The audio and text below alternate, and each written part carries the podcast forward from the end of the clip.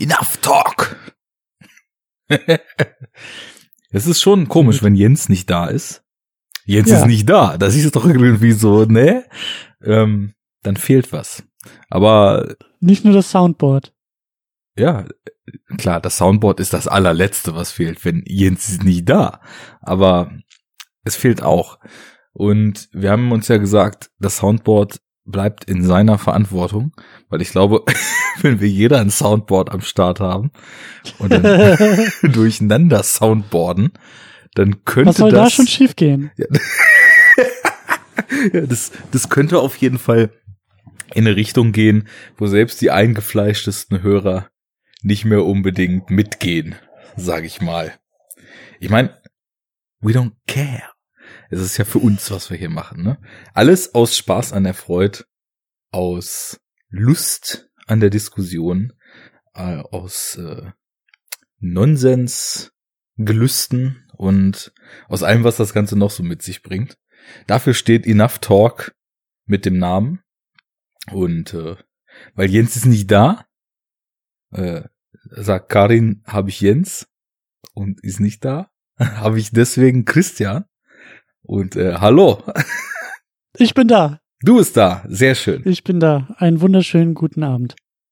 Ja, nice. Äh, Das gebe ich gern zurück. Ich habe mir gedacht, ähm, Engpässe, die kann man ja auch äh, auf eine Art und Weise überspielen, dass es ja fast gar keiner merkt. Und wir reden ja sowieso regelmäßig, aber es wäre irgendwie schön, wenn wir noch mal ein bisschen, bisschen freier sprechen könnten. Und was könnte da, was könnte da mehr die Bühne sein als äh, Enough Talk? Äh, Moment, du sagst jetzt freier? Ja, das so, heißt, so ohne, naja. ohne Laserstrahlen aus dem Himmel und ganz viel buntes Licht. ach so, ich habe jetzt eine 300 Folien PowerPoint-Präsentation vorbereitet, warum ich so aufgeregt bin auf Avengers Endgame. Ich dachte, die gehen wir jetzt Schritt für Schritt durch, wobei. Er schafft es nach nicht mal zwei Minuten schon das erste Mal Avengers zu sagen. Aber ich habe dir ja die Steilvorlage gegeben, das muss ich ja. ja, doch. Naja, wir haben das ja ein bisschen vernachlässigt. Also, was heißt vernachlässigt? Ich finde es total cool, dass wir in einer Superhero-Unit regelmäßig immer zusammen quatschen. Aber äh, dadurch, wir haben ja früher ab und zu auch noch mal so was anderes gemacht, das, das Oh-Boy-Ding. Und dann kommen Ja. halt die Jahresrückblicke so. Aber das war jetzt letztes Jahr, glaube ich, das einzige Mal, dass wir nicht über Superhelden gesprochen haben. Oder nur partiell über Superhelden gesprochen haben. Ähm, deswegen um zu vermeiden, dass das heute hier genauso wird, habe ich ja gesagt, der Gast bringt das Thema mit. Also Christian, worüber möchtest du im Enough Talk äh, dein Herz ausschütten? Ja, also, wir haben jetzt 21 MCU-Filme hinter uns. Wir haben, nein, ähm, ausnahmsweise will ich darüber eigentlich gar nicht so sehr sprechen. Wann, wann kommt das Ding denn hier überhaupt raus? Äh, Och, ich tippe mal irgendwie so Ende April wahrscheinlich.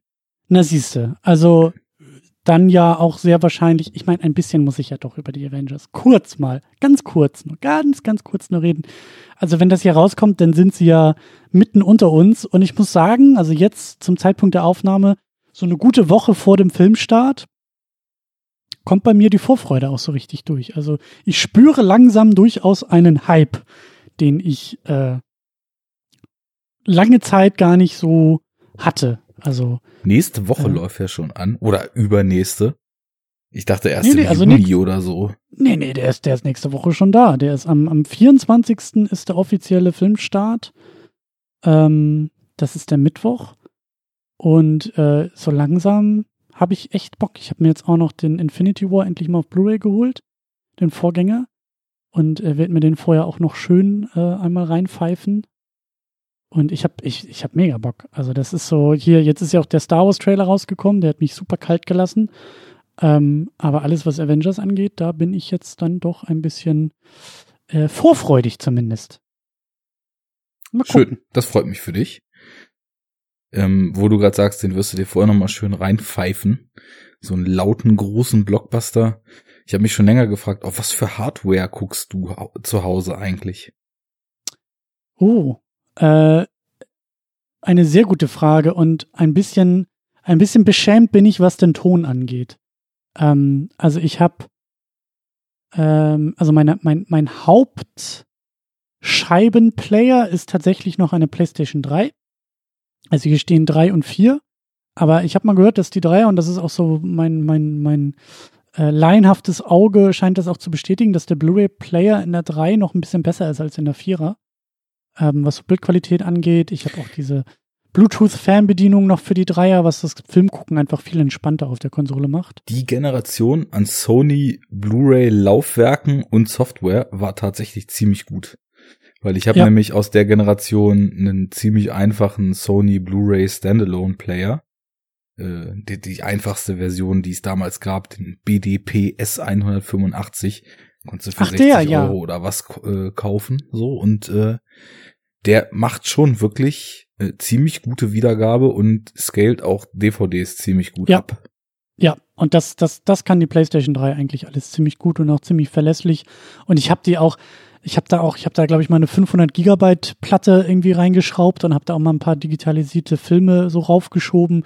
Also irgendwie ist die Kiste äh, auch ein kleines bisschen so äh, Heim-Kino-Media-Server. Ähm, daneben habe ich noch ein äh, doch, ja, das Apple TV ist eigentlich dann so die zweite Box, auf der ich irgendwie dann so den ganzen Streaming-Zeug mir reinpfeife. Also da ist Netflix drauf, da ist Amazon Prime mittlerweile auch drauf. YouTube gucke ich da auch ganz gerne eigentlich. Und äh, Filme ausleihen über iTunes ist für mich halt auch, ähm, also wenn ich halt Filme ausleihe, ähm, dann in der Regel eigentlich über iTunes, weil ich den Eindruck habe, dass iTunes und auch Apple TV in der, in der Kombination ähm, auch bildtechnisch eigentlich, äh, also bildqualitätstechnisch so die beste, das Beste eigentlich liefern. Ich habe so eine Ahnung, dass, dass Videos von Amazon irgendwie so ein bisschen hinterherhinken. Also ich habe das Gefühl, dass die ein bisschen härter komprimiert sind, dass da einfach die, die, dass, äh, dass die Details da nicht ganz so gut durchkommen wie bei iTunes. Habe ich auch Aber, eine Zeit lang gedacht. Ähm, Amazon hat ja vor Jahren diesen Love-Film-Streaming-Dienst übernommen mhm. und das dann zu Prime Video gemacht. Und da sahen die echt scheiße aus am Anfang. Also ich habe das so mit dem Streaming dann damals, ich glaube, da haben wir auch schon mal drüber gesprochen, als wir unsere Netflix-Diskussion hier auch im Enough Talk hatten. Äh, da habe ich dieses Love-Film auch ab und zu mal für den Stream genutzt und dachte immer so, okay, das soll jetzt HD sein. Das sieht halt echt, nie, also nicht annähernd so aus wie eine Blu-ray, aber auch nicht so, als ob ich mir jetzt irgendwelche HD-Videos, die ich irgendwo runtergeladen habe, so reinpacke. Und äh, diese Hardware-Kombination, die du ansprichst, da ist was dran. Also klar, der Konzern mit dem Apfel beherrscht das ja ganz gut, so die eigene Hardware in perfekte Symbiose miteinander treten zu lassen. Und äh, bei Amazon ist es aber mittlerweile auch so. Ich habe mir nämlich jetzt, weil ich dachte, irgendwie so für dieses ganze Streaming immer die PlayStation laufen lassen, ist halt mhm. energietechnisch schon ziemlicher Irrsinn so. Mhm. Und äh, hab dann nochmal nachgeguckt, was die saugt so an Strom und was so ein Firestick saugt, der ja auch nur 30 Euro oder so kostet.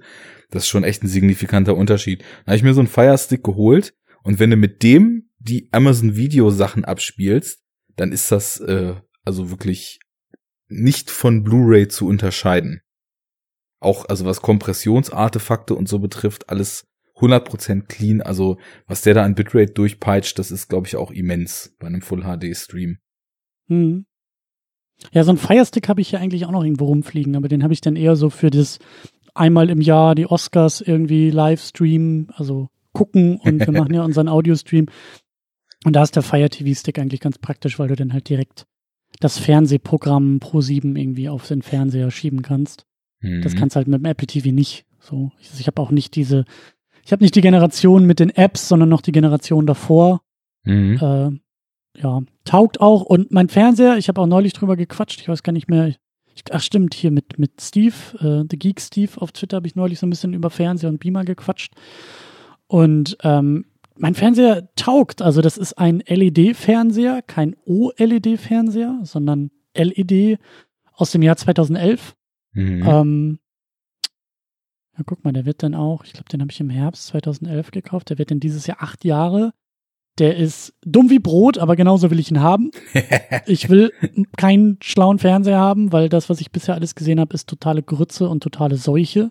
Ich habe keinen Bock, dass die ganzen Menüs irgendwie 5000 Mal länger sind, als sie sein müssen. Ich habe auch keine Lust, dass mich die ganzen Fernseher irgendwie ausspionieren und mein äh, Fernseh- und Schauverhalten irgendwie aufzeichnen und so.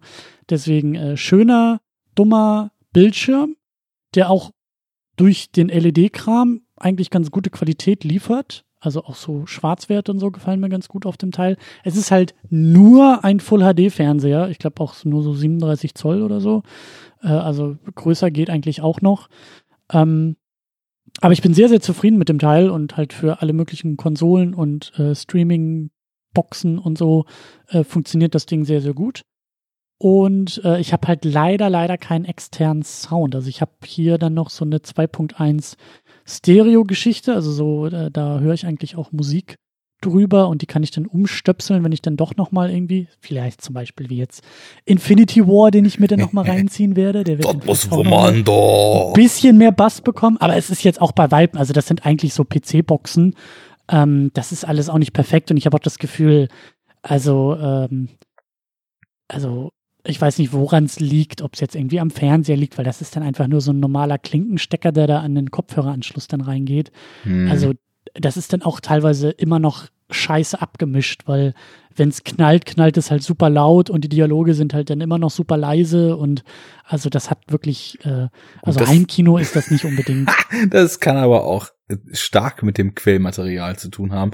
Also man hat da immer schon noch ein größeres Problem wenn man das nur über Stereo rausfeuert. Da gebe ich dir recht, weil äh, was ja letztens hier die zwei Standboxen äh, hat's ja als äh, hier ein bisschen Mucke ja. lief auch mitgekriegt.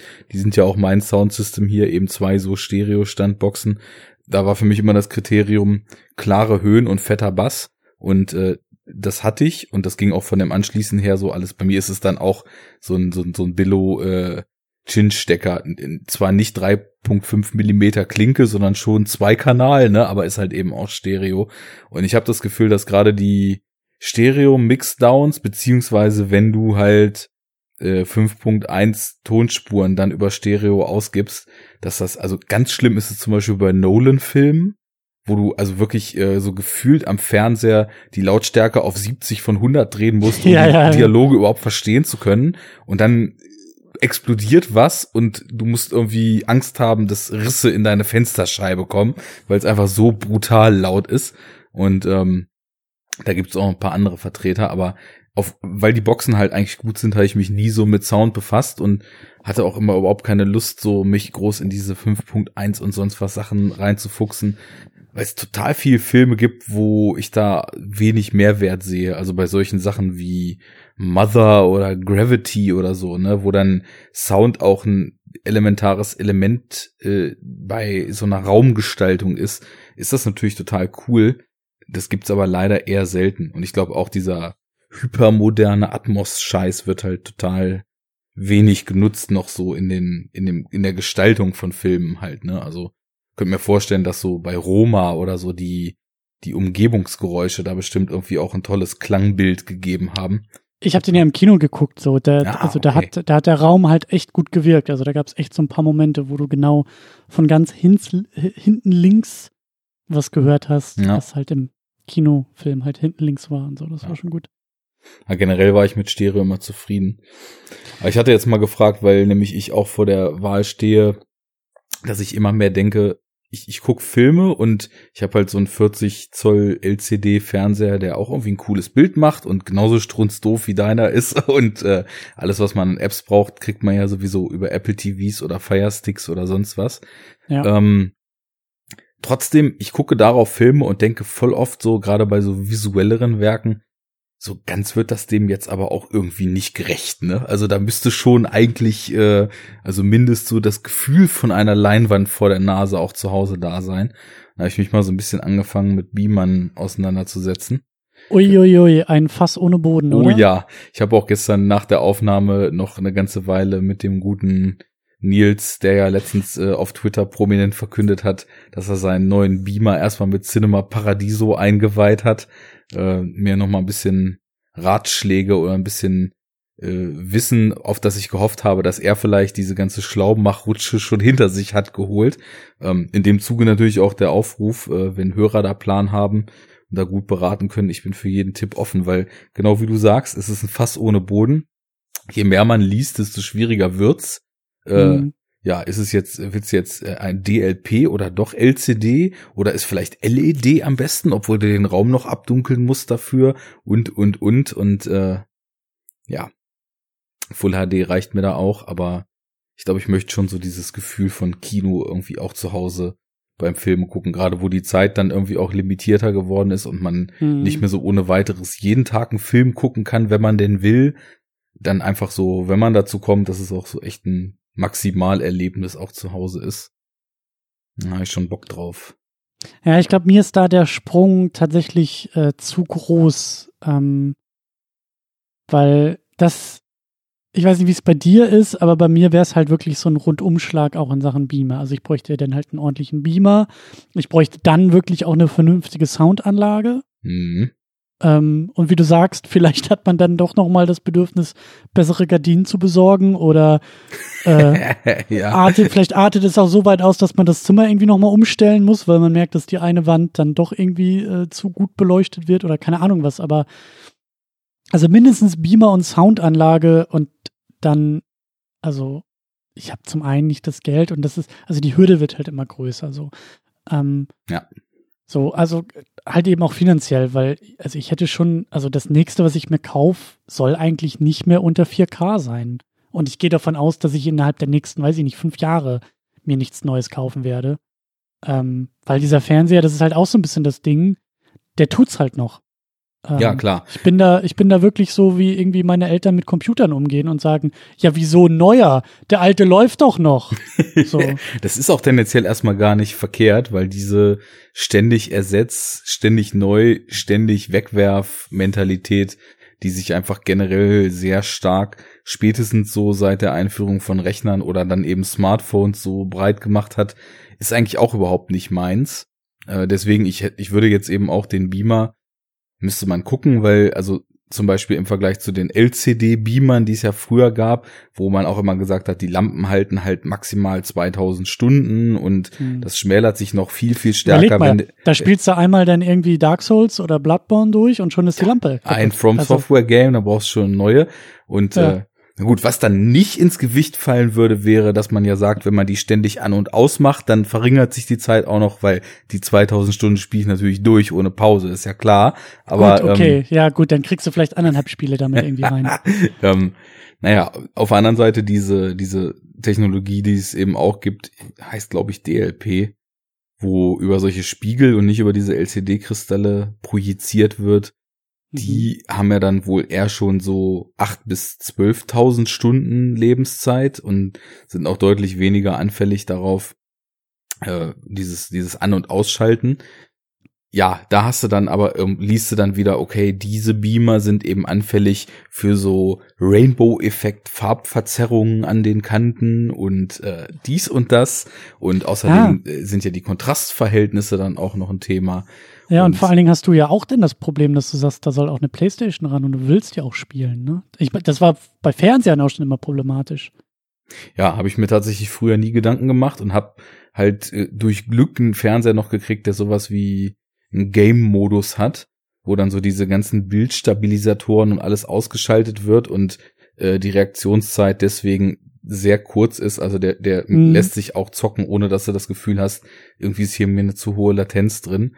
Aber es wäre dann halt sowieso die Frage, ob ich alles, was ich jetzt auf dem Fernseher mache, ob ich das tatsächlich über einen Beamer machen würde oder ob ich einfach quasi über meinem Fernseher, wo ja von der Oberkante bis zur Decke noch problemlos zweieinhalb Meter Platz sind, ob ich da irgendwie eine, was weiß ich, 1,50 mal 2,40, 16 zu 9 Leinwand hinhänge, den Beamer irgendwie übers Sofa packe und dann wirklich Filme auf der Leinwand gucke und wenn man mal irgendwie, was weiß ich, irgendeine Billo-Serie anmacht oder ein bisschen zocken will, dann einfach der Fernseher schon mehr auch hinreicht. Das müsste ich dann alles mal ausloten. Aber dieses Thema mit Sound so ist dann auch wieder was, weil irgendwie willst du dann ja auch mal einen anständigen AV-Receiver noch ran basteln ja. und der kostet ja. dann auch wieder Geld und dann ist die Frage, bleibst du dann wirklich auf Stereo oder holst du dir dann vielleicht doch noch die eine oder andere Box ran und ratzfatz wird aus mal eben nach einem Beamer gucken und vielleicht irgendwie 600, 700 Euro ausgeben, dann äh, eine deutlich größere Investition.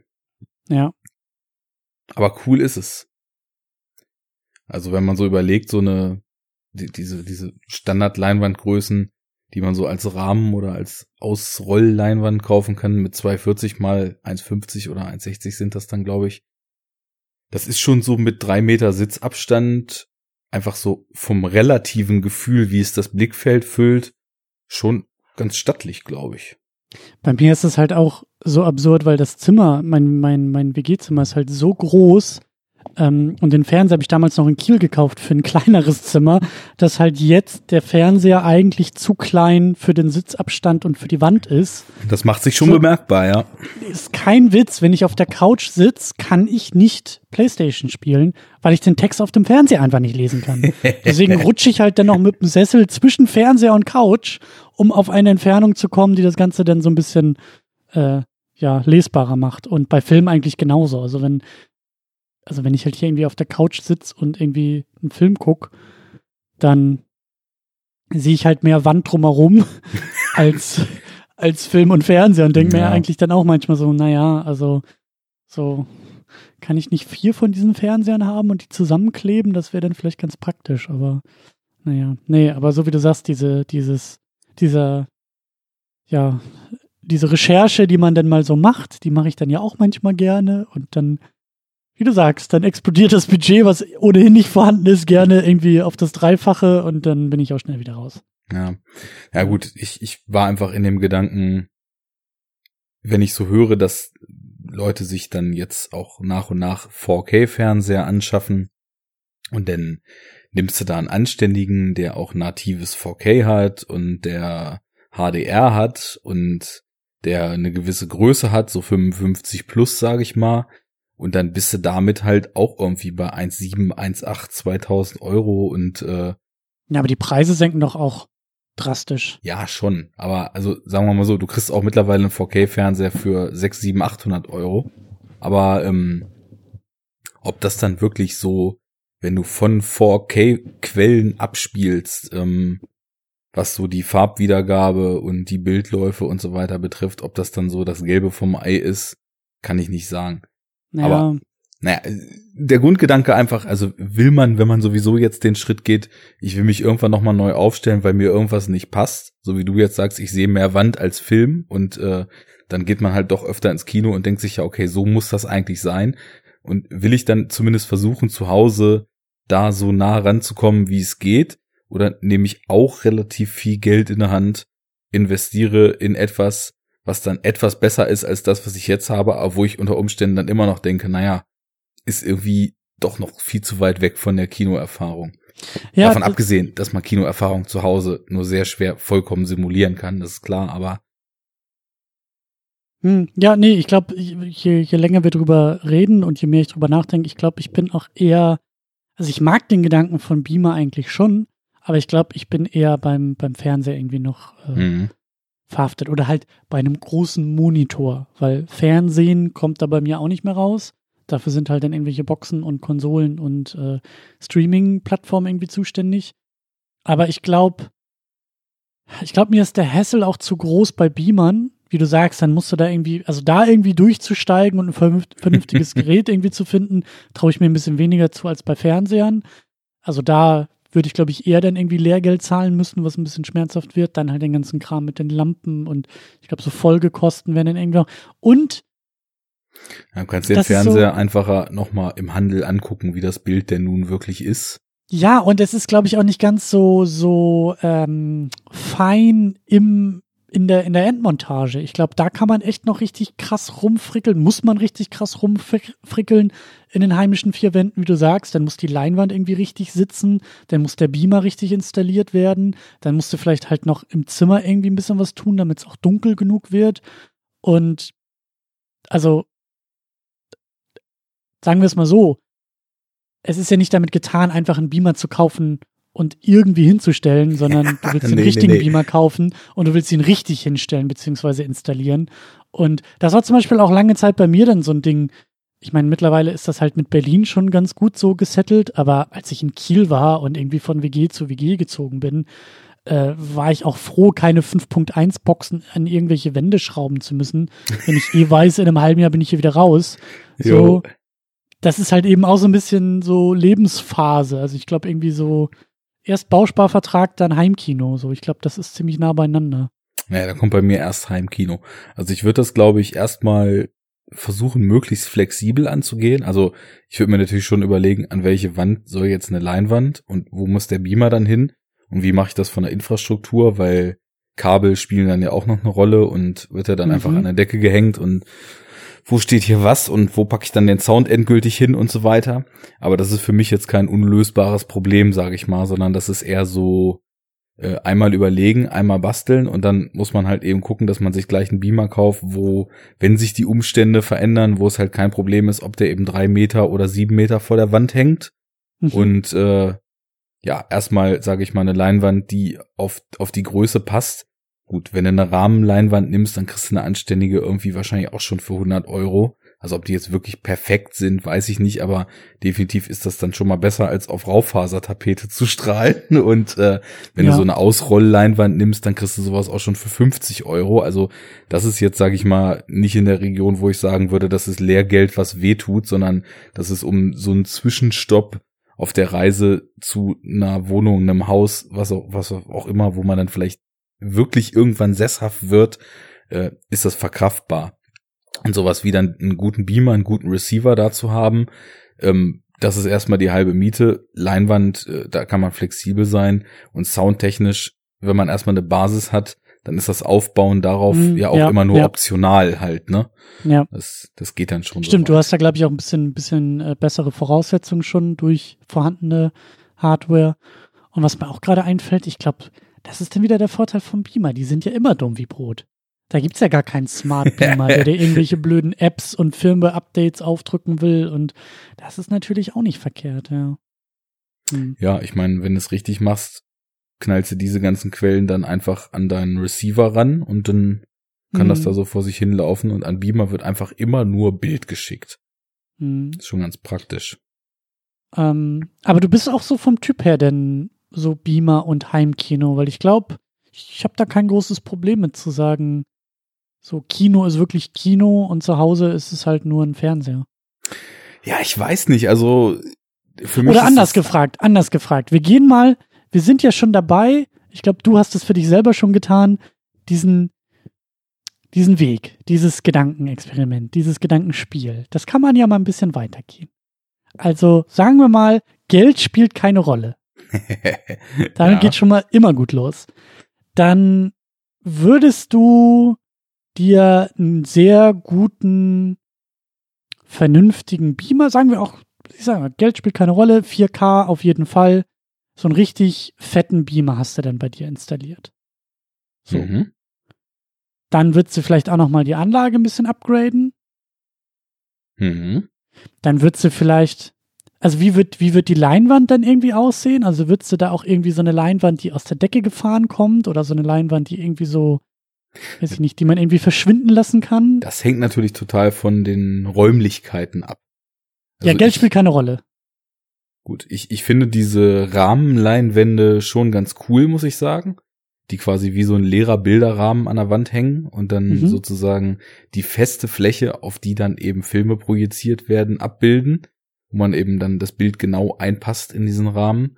Auf der anderen Seite kann ich mir natürlich vorstellen, wenn Geld überhaupt keine Rolle spielt, dass man quasi sein komplett neutrales Wohnzimmer, weil ich glaube, da hat mich äh, meine bessere Hälfte, die ja Architektin ist und dementsprechend sehr viel äh, Hang und äh, Augenmerk zu und auf Designfragen, Stil der Einrichtung und so weiter eben legt, hat mich schon so weit erzogen, auch wenn das ein bisschen harsh klingt, weil ich glaube, das ist mit der Zeit einfach so von selbst passiert, dass ich was Einrichtung betrifft, sehr minimale äh, Vorstellungen habe, also minimalistische Vorstellungen, was ich als stylisch und nicht stylisch erachte. Und äh, hier ist das jetzt eben noch so ein Mischmasch aus in der Zeit, wo man studiert hat, hat man natürlich alles irgendwie bei Ikea gekauft und äh, mhm. dann kommt, äh, fliegt jetzt irgendwie mal ein Teil raus und kommt mal was zu. Aber wenn wir in dem Geldspiel keine Rolle Segment sind, dann würde, glaube ich, mein Wohnzimmer so aussehen, dass sehr viele Leute, sage ich mal, mit den Geschmäckern, die so gängig sind, das wahrscheinlich eher schon als unterkühlt und karg wahrnehmen würden. Weil äh, ich merke immer wieder, das klassische Supervillain-Wohnzimmer also. Auf jeden Fall. Und mit Fernbedienung ich mir dann, dann auch noch. mit Fernbedienung und dann kommt da irgendwie so der, der Whisky-Schrank aus dem Boden rausgefahren und die Leinwand aus der Decke rausgefahren und, und die Laserstrahlen aus der Wand. Und vor allem gibt's auch die Falltür, die so ja. unter, unter so einem, unter so einem Eisbärfell ist. Und wenn dann meine Goons mir irgendwelche Typen, die total zusammengeprügelt aussehen, ins Wohnzimmer bringen und ich entscheiden muss, was mit denen passiert und sie falsch antworten, dann wird einfach der Kippschalter unterm Zigarrenanzünder betätigt und weg mhm. sind sie im Haifischbecken. Also aber jedes Mal auch der, äh, wenn sie auf diesem Bärenfell stehen, fällt das Bärenfell ja auch mit rein, sodass du halt so 30 Einweg-Bärenfälle irgendwie noch im Lager hast und einer von den Goons dann immer so neues Bärenfell über die Falltür Nicht, legen muss. Ja, die Goons legen es drüber, aber ich jage es natürlich weil ich ja so villainess drauf bin, bin ich halt ständig in der Antarktis unterwegs und jage ausschließlich vom Aussterben bedrohte Bärenarten, die dann nur dran glauben müssen, damit über der Falltür für die Guns und meine Opfer ein Fell liegen kann. Noch besser, du züchtest die selber, lässt die züchten, um den Bestand zu vergrößern, wilderst sie ganz mühsam einzeln aus, um sie dann selber zu jagen. Und ich soll hier der perfide Villain sein. Ja, ja.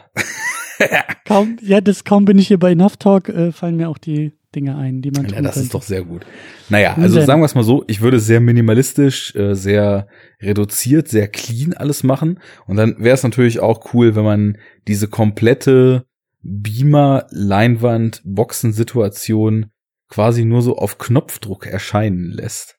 Und dann das ursprünglich karge oder minimalistische Wohnzimmer zu einem heimeligen, wohligen Kino wird. Äh, Mit Popcornmaschine oder ohne? Oh, der Geruch ist schon nice. Ich muss ja sagen, ich war total lange extrem anti-Popcorn. Also so, man macht ja so als Filmfan so Phasen durch, ne? Und die eine ist ja, man ist ja erstmal so der normale Kinogänger und Irgendwann emanzipiert man sich dann von diesem ganzen Hollywood-Scheiß und denkt plötzlich, naja, vielleicht habe ich ja doch einen relativ arthausigen Geschmack, bevor man dann Jahre später merkt, nee, hatte ich eigentlich gar nicht. Aber äh, dann wird man so ein bisschen zum Filmsnob und dann denkt man natürlich, ah, dieses Gefresse im Kino, da kann sich ja kein Mensch ordentlich auf den Film konzentrieren. Und äh, fängt dann an, da rumzusnobben. Wenn man diese Phase wieder hinter sich gelassen hat, dann kann man sich einfach vollkommen auf Genuss konzentrieren. Und wenn man ein gutes Popcorn kriegt, schmeckt dieses Popcorn einfach sehr gut.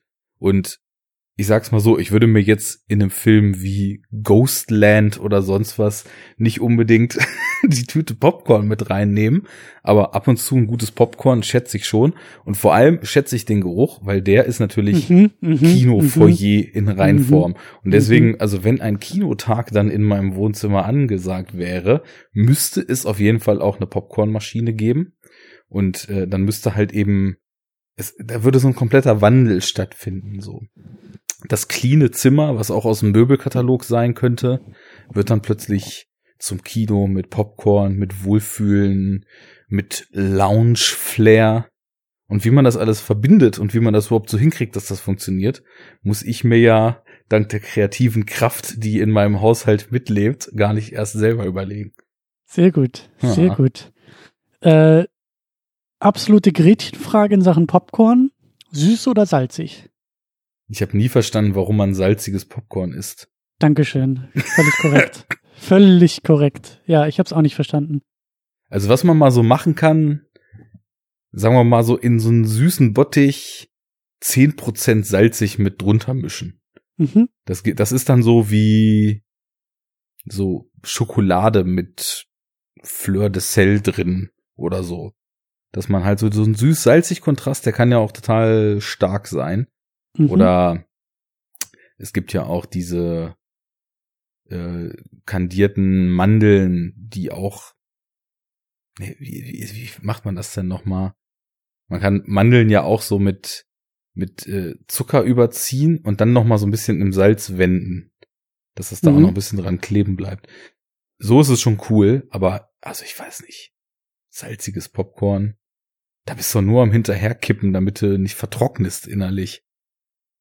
Und es schmeckt auch einfach nicht. Also ich finde das, ich, nee, nein. Einfach nein. Einfach nein.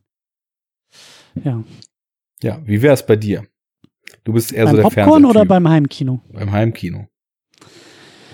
Hm, ach ja, also wenn Geld keine Rolle spielen würde, dann würde ich mir auch so ein, so ein, so ein, so ein Heimkino-Ding irgendwie bauen oder einrichten. Aber ähm, ich, ich sehe es realistisch, also ich habe mir die Frage auch äh, des Öfteren gestellt, also mein Fernseher müsste wirklich kaputt gehen, da müsste wirklich irgendwas mit passieren, weil alles andere, also Reaktionszeit ist immer noch super ich finde, die Farbwerte sind auch immer noch fantastisch für einen Fernseher, der halt irgendwie 500 Euro gekostet hat.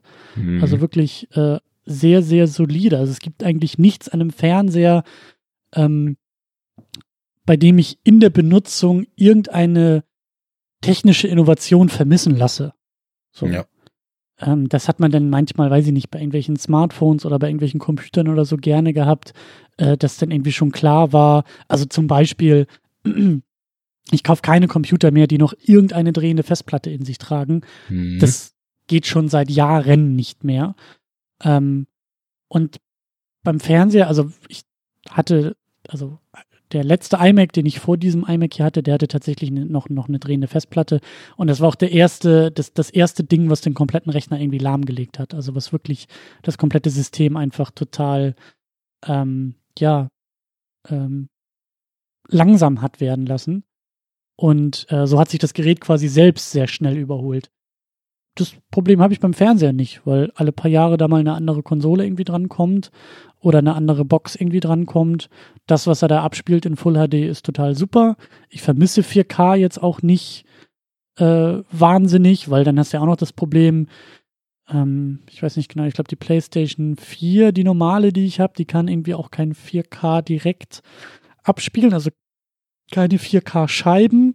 Ich glaube, mein Apple TV kann auch kein 4K wiedergeben, weil es halt noch eine ältere Generation ist. Also ich müsste auch da noch irgendwie zusätzliche Hardware kaufen, um überhaupt 4K nutzen zu können. Ja. Also einmal alles selbst, neu halt, ne? Ja, mehr oder weniger, aber beim Fernseher wäre es das wenigste, weil dann könnte ich immer noch beim Ton irgendwie ausweichen und da irgendwie meine alte Schiene fahren. Und ähm, auch da, ich, ich sehe das alles jetzt auch gar nicht so ich sag ja, also ich kann mir schon vorstellen, dass wenn das Ding vielleicht irgendwie ein paar Jahren den Geist aufgibt, dass ich dann einfach äh, hoffentlich auch nicht mehr um 4K drumherum komme. Also dann würde ich es halt auch machen. Aber ich vermisse eigentlich kaum was so. Und nee, das ist ja auch der Punkt. Also bei mir ist der einzige Auslöser für diesen Gedanken, ist tatsächlich die 40 Zoll Größe meines Fernsehers gewesen. Ja. Weil alles, was du über deinen Fernseher gerade gesagt hast, das trifft auf den Samsung, den ich hier habe, auch zu. Äh, der sieht immer noch total super aus. Also klar, LCD ist jetzt nicht perfekt in den Schwarzwerten, so, das, das muss man einfach äh, entsprechend annehmen und äh, da habe ich mich dann auch sehr schnell damals dran gewöhnt. Äh, verglichen zu einem Röhrenfernseher, den man vorher hatte, war es immer noch halt ein Sprung wie ja. aus der Steinzeit auf den Mars. Also von daher alles okay. Ähm, und die Anforderungen an den Fernseher sind ja auch ziemlich simpel. Der muss angehen, wenn du auf andrückst, der muss die Quellen, die du ihm fütterst, flüssig und mit einer anständigen Farb- und Kontrastwiedergabe abspielen. Und das war's. Punkt. Ja, so. Ja. Ne? ähm, insofern, alles, was du jetzt über Smartphones, Rechner und so gesagt hast, dieses Maß an Innovationen gibt's da ja gar nicht in, in der Form. Du hast damals von Plasma auf LCD, auf LED, auf OLED, sage ich mal, noch so diese Technologiesprünge gehabt. Als das dann durch war, war halt alles gesettelt. Und 4K, man muss sich halt auch mal überlegen, also ich meine, 4K wird halt in den größten Kinos überhaupt so als Auflösung auf Leinwände, die, äh, keine ja. Ahnung, 40 mal noch was Meter groß sind, projiziert. Und gut, wenn du da in der ersten Reihe sitzt, siehst du das Grisseln wahrscheinlich dann schon irgendwo mal. Aber nichtsdestotrotz, also wir, wir reden ja davon, dass eben nicht auf, äh, was, keine Ahnung, 40 Meter Bilddiagonale, sondern auf äh, läppsche ein bis anderthalb Meter Bilddiagonale runterzuschrumpfen und uns darüber anzeigen zu lassen. Und deswegen habe ich ursprünglich auch so gedacht, also bis es soweit ist, dass ich mir für zu Hause mal 4K-fähige Abspielgeräte und Darstellungsgeräte hole, da muss schon echt viel passieren. Was ich mittlerweile, also ich bin jetzt niemand, der auch nur äh, auch nur selten in irgendwelche Elektronikfachmärkte oder so geht, weil die gehen mir allesamt tierisch auf den Sack. Aber die, keine Ahnung, alle zwei Jahre, die ich mal in einem Saturn drin bin oder so und dann auch mal eine Runde durch die Fernseher gehe, Was halt schon ganz im Gegensatz zu dieser Auflösung, die halt zu Hause einfach egal ist, schon eine Rolle spielt, ist einfach diese Farbwiedergabe über dieses HDR, ne? Also ja. du hast halt einfach krasse Farben, du hast einfach mega Kontrastwiedergaben und das sorgt halt schon dafür, also scharf ist das in Full HD genauso und ich habe auch früher, als sich die ersten Leute dann so Beamer in meinem Umfeld gekauft haben, der eine Kumpel, der hatte sich wirklich damals einen sehr teuren, sehr guten Full HD Beamer vor ungelogen, glaube ich, zehn Jahren schon gekauft und äh, hat also eine komplette Wand als Leinwand damit bespielt. Also der hatte da auch wirklich fünf mal drei Meter Bildgröße bei sich im Wohnzimmer. Und selbst das sah mit Blu-ray einfach nur richtig gut aus. Vielleicht ja. ist man da heute ein bisschen pickier, wo man schon äh, deutlich mehr HD-Erfahrung als noch vor zehn Jahren hat, aber nichtsdestotrotz, also was die Schärfe betrifft, wenn du dir überlegst, eine Blu-ray, das ist halt knapp 2K und in vielen Kinoseelen wird halt auch in Häkchen nur 2K projiziert, ne? Also die Auflösung ist nicht das Thema. Das einzige Benefit ist vielleicht diese Farbwiedergabe. Aber ja, das, das, da wird's dann irgendwie schon nerdig und da bin ich auch tendenziell eher jemand, der mit weniger zufrieden ist und der nicht in die Richtung geht, ich brauche da den neuesten heißen Scheiß oder so. Ich will dann einfach äh, zu Hause noch mehr in die Richtung, dass das, was so visuell einen einfach auch total überwältigen kann, dass das zumindest die Möglichkeit kriegt, diese Überwältigung auch zu Hause auszuüben. Was nicht heißen soll, dass mich nicht auch Filme visuell auf meinem Fernseher schon völlig überwältigt haben. Das ist ja auch noch so ein Punkt. Also. Ja. Viele gucken heutzutage ihre Sachen auf Smartphones. Also selbst da ist im Vergleich ein 40 Zoll Fernseher ja dann irgendwie schon absolut Deluxe.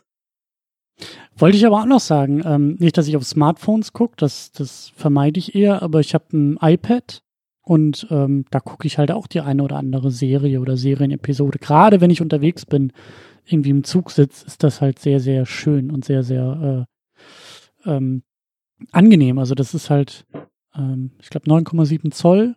Ja. Ähm, das normalste iPad, was es gibt und auch schon, glaube ich, zwei Jahre auf dem Buckel hat. Und das ist auch völlig, völlig in Ordnung so. Klar, ich bin ja jetzt auch zwei Jahre gependelt und habe auf der Zeit ja auch einen Haufen Sachen dann einfach auf dem Laptop oder auf Tablets geguckt. Wobei ich sagen muss, dass ich bei Filmen schon immer wenigstens noch auf dem Laptop äh, ausgewichen bin, was dann auch als Notlösung okay ist. Und ich habe immer gedacht, also bevor ich gar keine Filme gucke, gucke ich die Filme ja. lieber auf einem kleinen Display. Äh, ja. Insofern. Und man muss ja auch dazu sagen, die Displays, die hast du ja auch viel dichter vor der Nase. Das kommt ja auch also dazu. So ein, so, genau. so ein iPad, ich glaube, das, was ich da habe, das hat auch äh, eine höhere Auflösung eigentlich als mein Fernseher und auch ein sehr, sehr vernünftiges Display. Ja, ein zwei Jahre ähm, altes iPad hat auf jeden Fall diese 2300 irgendwas Retina-Auflösung, genau, ja. Genau, genau, genau. So, und das Ding hast halt einfach viel, viel dichter vor dem, vor dem Gesicht kleben als zum Fernseher, der im halben, also der in halben Raum entfernt steht.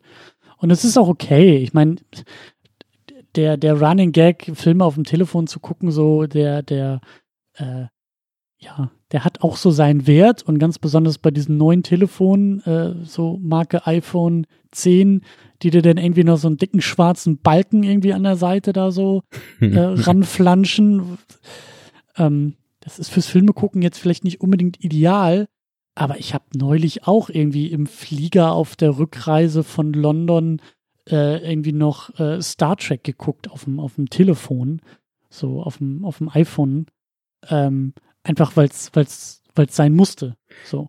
Es ist auch so eine Art von, ich sage immer so, leicht herablassendem Cineasten-Gag, der sich auch so ein bisschen totläuft, meiner Meinung nach, weil. Der auch schon totgelaufen ist. Also das war damals bei Dunkirk natürlich total ja, super, gut, diese klar. Bilder.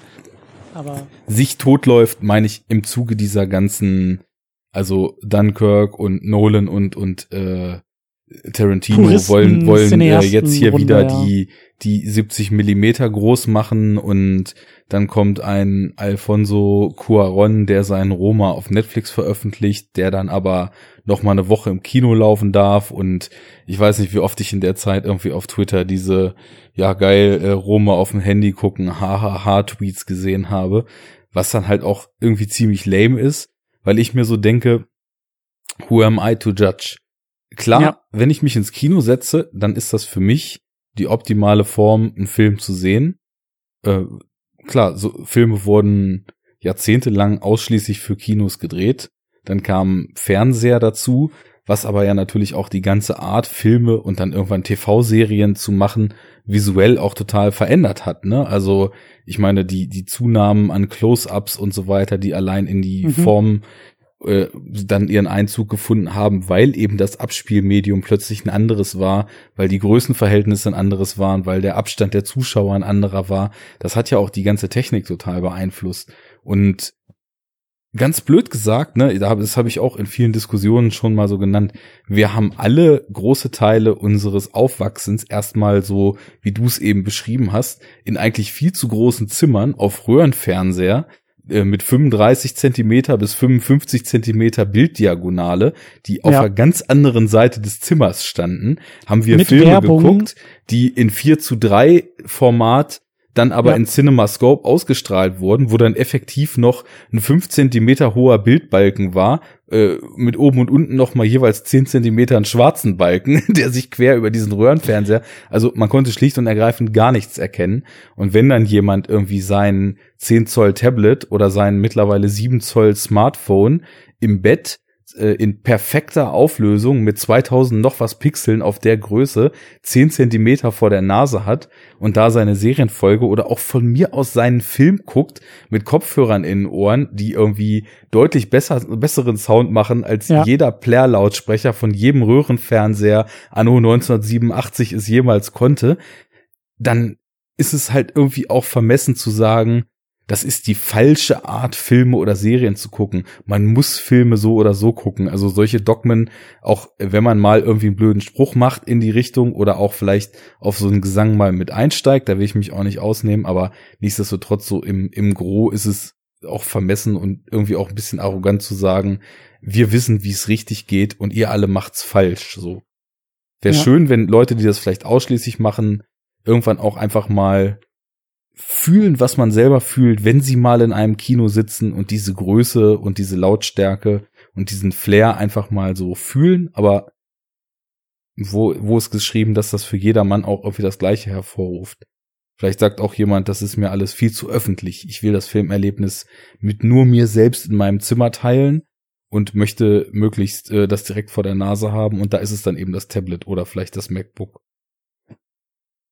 Ja, ja. Da hast, hast du vollkommen recht. Hast du vollkommen recht. Ähm, ja. Gut, dann nenne ich das Kapitel jetzt Heimkino, Kino, Smartphones und Popcorn. Ach, setzt du nebenbei schon die Kapitelmarken oder was machst du da? Immer. Immer. Das ist der On-the-Fly-Workflow. Allerdings gibt's bis jetzt erst zwei. Begrüßung und dann kommt das Segment Heimkino, Kino, Smartphone und Popcorn. und mir fallen jetzt schon langsam die Augen zu, aber Du weißt, du, auch wenn wir nur eine Stunde über Heimkino gesprochen haben, das kann man immer machen. Die, äh, aber wichtig ist natürlich auch die Frage, was läuft dann in diesem Heimkino, ne?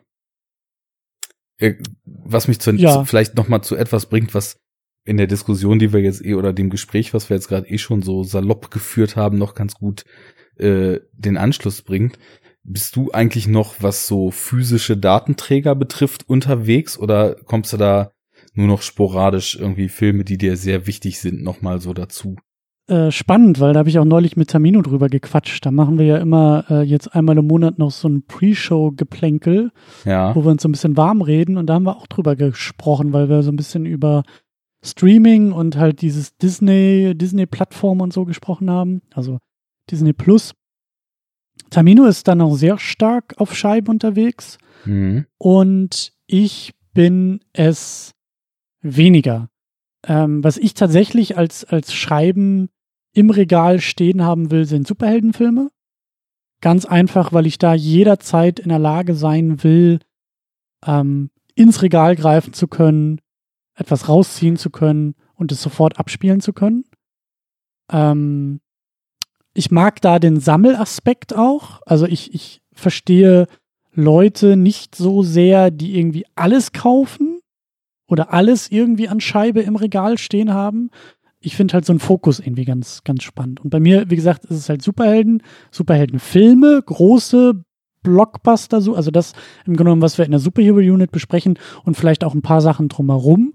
Ähm, und das ist halt auch eine Sache, so trotz aller Schwierigkeiten, äh, kann ich das auch einigermaßen gut mit einem Anspruch an Vollständigkeit machen. Also klar, es kommen immer wieder neue Sachen raus und das ist eigentlich nie zu Ende, aber es ist durchaus möglich, da irgendwie äh, ein Regal voll zu machen und dann hat man seine Ruhe. Und ähm, nicht wie jetzt vielleicht irgendwie zu sagen, ich kaufe alles, was ich mal sehen will oder was mich interessiert. Weil dann bin ich mit einem Regal auch nicht irgendwie äh, äh, zu Ende, sondern dann habe ich ein komplettes Zimmer irgendwie, was ich anbauen müsste, um alle meine Filme, die ich mal gucken will oder so, ähm, ähm, abfrühstücken zu können. Aber eigentlich habe ich dann noch so drumherum den ein oder anderen Lieblingsfilm, Lieblingsfilm oder irgendwie Geheimtipp oder irgendwas, was mir irgendwie nah am Herzen steht. Da dann auch ein bisschen mit der Idee, naja, man kann das auch jederzeit irgendwie an Leute verleihen. So, dieses klassische, ey, den kennst du noch nicht, hier nimm mal mit und bring ihn mir mal in einem Monat zurück.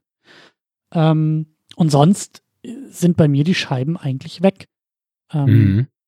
Eigentlich weg heißt, du hast mal mehr gehabt und auch welche verkauft oder verschenkt oder? Ja, ja, ich habe mal einen ganzen Haufen aussortiert. Ich hatte dann auch mal so Phasen, ähm, das war dann auch so zuletzt, also ich habe dann auch oder oder in meiner Hochphase, als ich irgendwie Scheiben gekauft und gesammelt habe, auch einiges irgendwie so an an Deluxe-Fassung oder so mir dann irgendwie gegönnt, was ich eigentlich gar nicht mehr gebraucht habe oder so. Ähm, weil es eben dann auch teilweise Filme waren, die ich dann irgendwie kaum noch irgendwie geguckt habe oder die auch gar nicht mehr so relevant waren. Ich glaube, ich habe auch irgendwann mal angefangen oder habe mir gedacht, so ja, ich mag Edward Norton sehr gerne, ich fange mal an, irgendwie seine Filme zu sammeln. Mhm. Und bin dann, weiß ich nicht, bei drei, vier Filmen, glaube ich, irgendwie ausgestiegen und habe die dann auch irgendwann verkauft, weil ich dann auch gemerkt habe, nee, mache ich doch eh nicht mehr. Ähm, so, dann können die auch weg. Ähm, aber äh, ja, also das waren, das waren, oder ich hatte auch mal noch andere DVDs. Ich will nicht sagen, das war mal mehr, weil jetzt halt eben viel mehr an Superheldenkram dazu kam über die Jahre. Ähm, aber es ist halt, ähm, also Scheiben sind gut, Scheiben lohnen sich auch immer noch. Und wie gesagt, bei den Sachen, die ich jederzeit irgendwie aus dem Regal greifen will oder auch mal Leuten in die Hand drücken will, äh, kaufe ich auch und kaufe ich auch noch sehr gerne. In Sachen digital bin ich was wir ja auch schon mal diskutiert haben, also ich nutze auch Streaming-Dienste und, und habe da auch manchmal so meine Probleme oder meine, meine Meinung zu, aber als Fernsehersatz finde ich die eigentlich ganz sinnvoll, weil das so ein Grundrauschen ist. Dieses klassische, ich schalte das Gerät an, früher war es halt der Fernseher selbst und dann läuft da was. Das übernehmen halt eben jetzt eher so Streaming-Plattformen. Ähm, und ab und an für eine Podcast-Vorbereitung oder weil ich irgendwie Bock drauf habe, findet man dann da ja auch noch den ein oder anderen Film ähm, schon quasi vorher bezahlt über die Flatrates der Streamingdienste. Aber sonst, was ich halt sehr gerne eigentlich nutze und auch nicht missen will, ist die Möglichkeit, digital Filme auszuleihen. Weil besitzen muss ich eigentlich die wenigsten Filme, weil das sind dann auch eher die Scheiben, die ich dann im Regal haben will. Weil digitales Besitzen eigentlich auch immer so, nichts Halbes und nichts Ganzes ist. Ja, das ist so ein zweischneidiges Schwert. Die Lizenz Fünfer, von dem Server, der da vielleicht dann doch, obwohl es unwahrscheinlich ist, irgendwann mal krachen geht zu besitzen. Ne? Naja, oder guck dir, also ich meine, es kommt halt auch ein bisschen auf die Dienste an. Also bei Apple und bei äh, Amazon bist du halt relativ sicher, ja, sagen wir mal. Die sind too big to fail, klar dein Wort in Gottes Ohren, weil das zwangsläufig auch irgendwann passieren muss. Aber ob es jetzt nun irgendwie in 200 Jahren passiert und wir das nicht mehr mitkriegen, ist dann auch egal. Aber so, ja, diese klassischen, äh, ich glaube, ich habe neulich irgendwie vor ein paar Wochen was gehört, dass irgendwie Microsoft einen E-Book-Service eingestellt hat und dann hieß es auch so, ja, die gekauften Bücher, die sind jetzt weg, weil äh, der Kopierschutz, die Lizenzen, äh, geht nicht mehr, haben wir nicht mehr. Äh, Pech gehabt, tschüss. So da bin ich halt eben vorsichtig, weil ich halt eben nicht auf einmal dann irgendwie 300 Filme, die ich irgendwie über zehn Jahre mir digital gekauft habe, irgendwie über den Jordan gehen sehen will. Ja, ist Deswegen, ein wichtiges Thema, ja.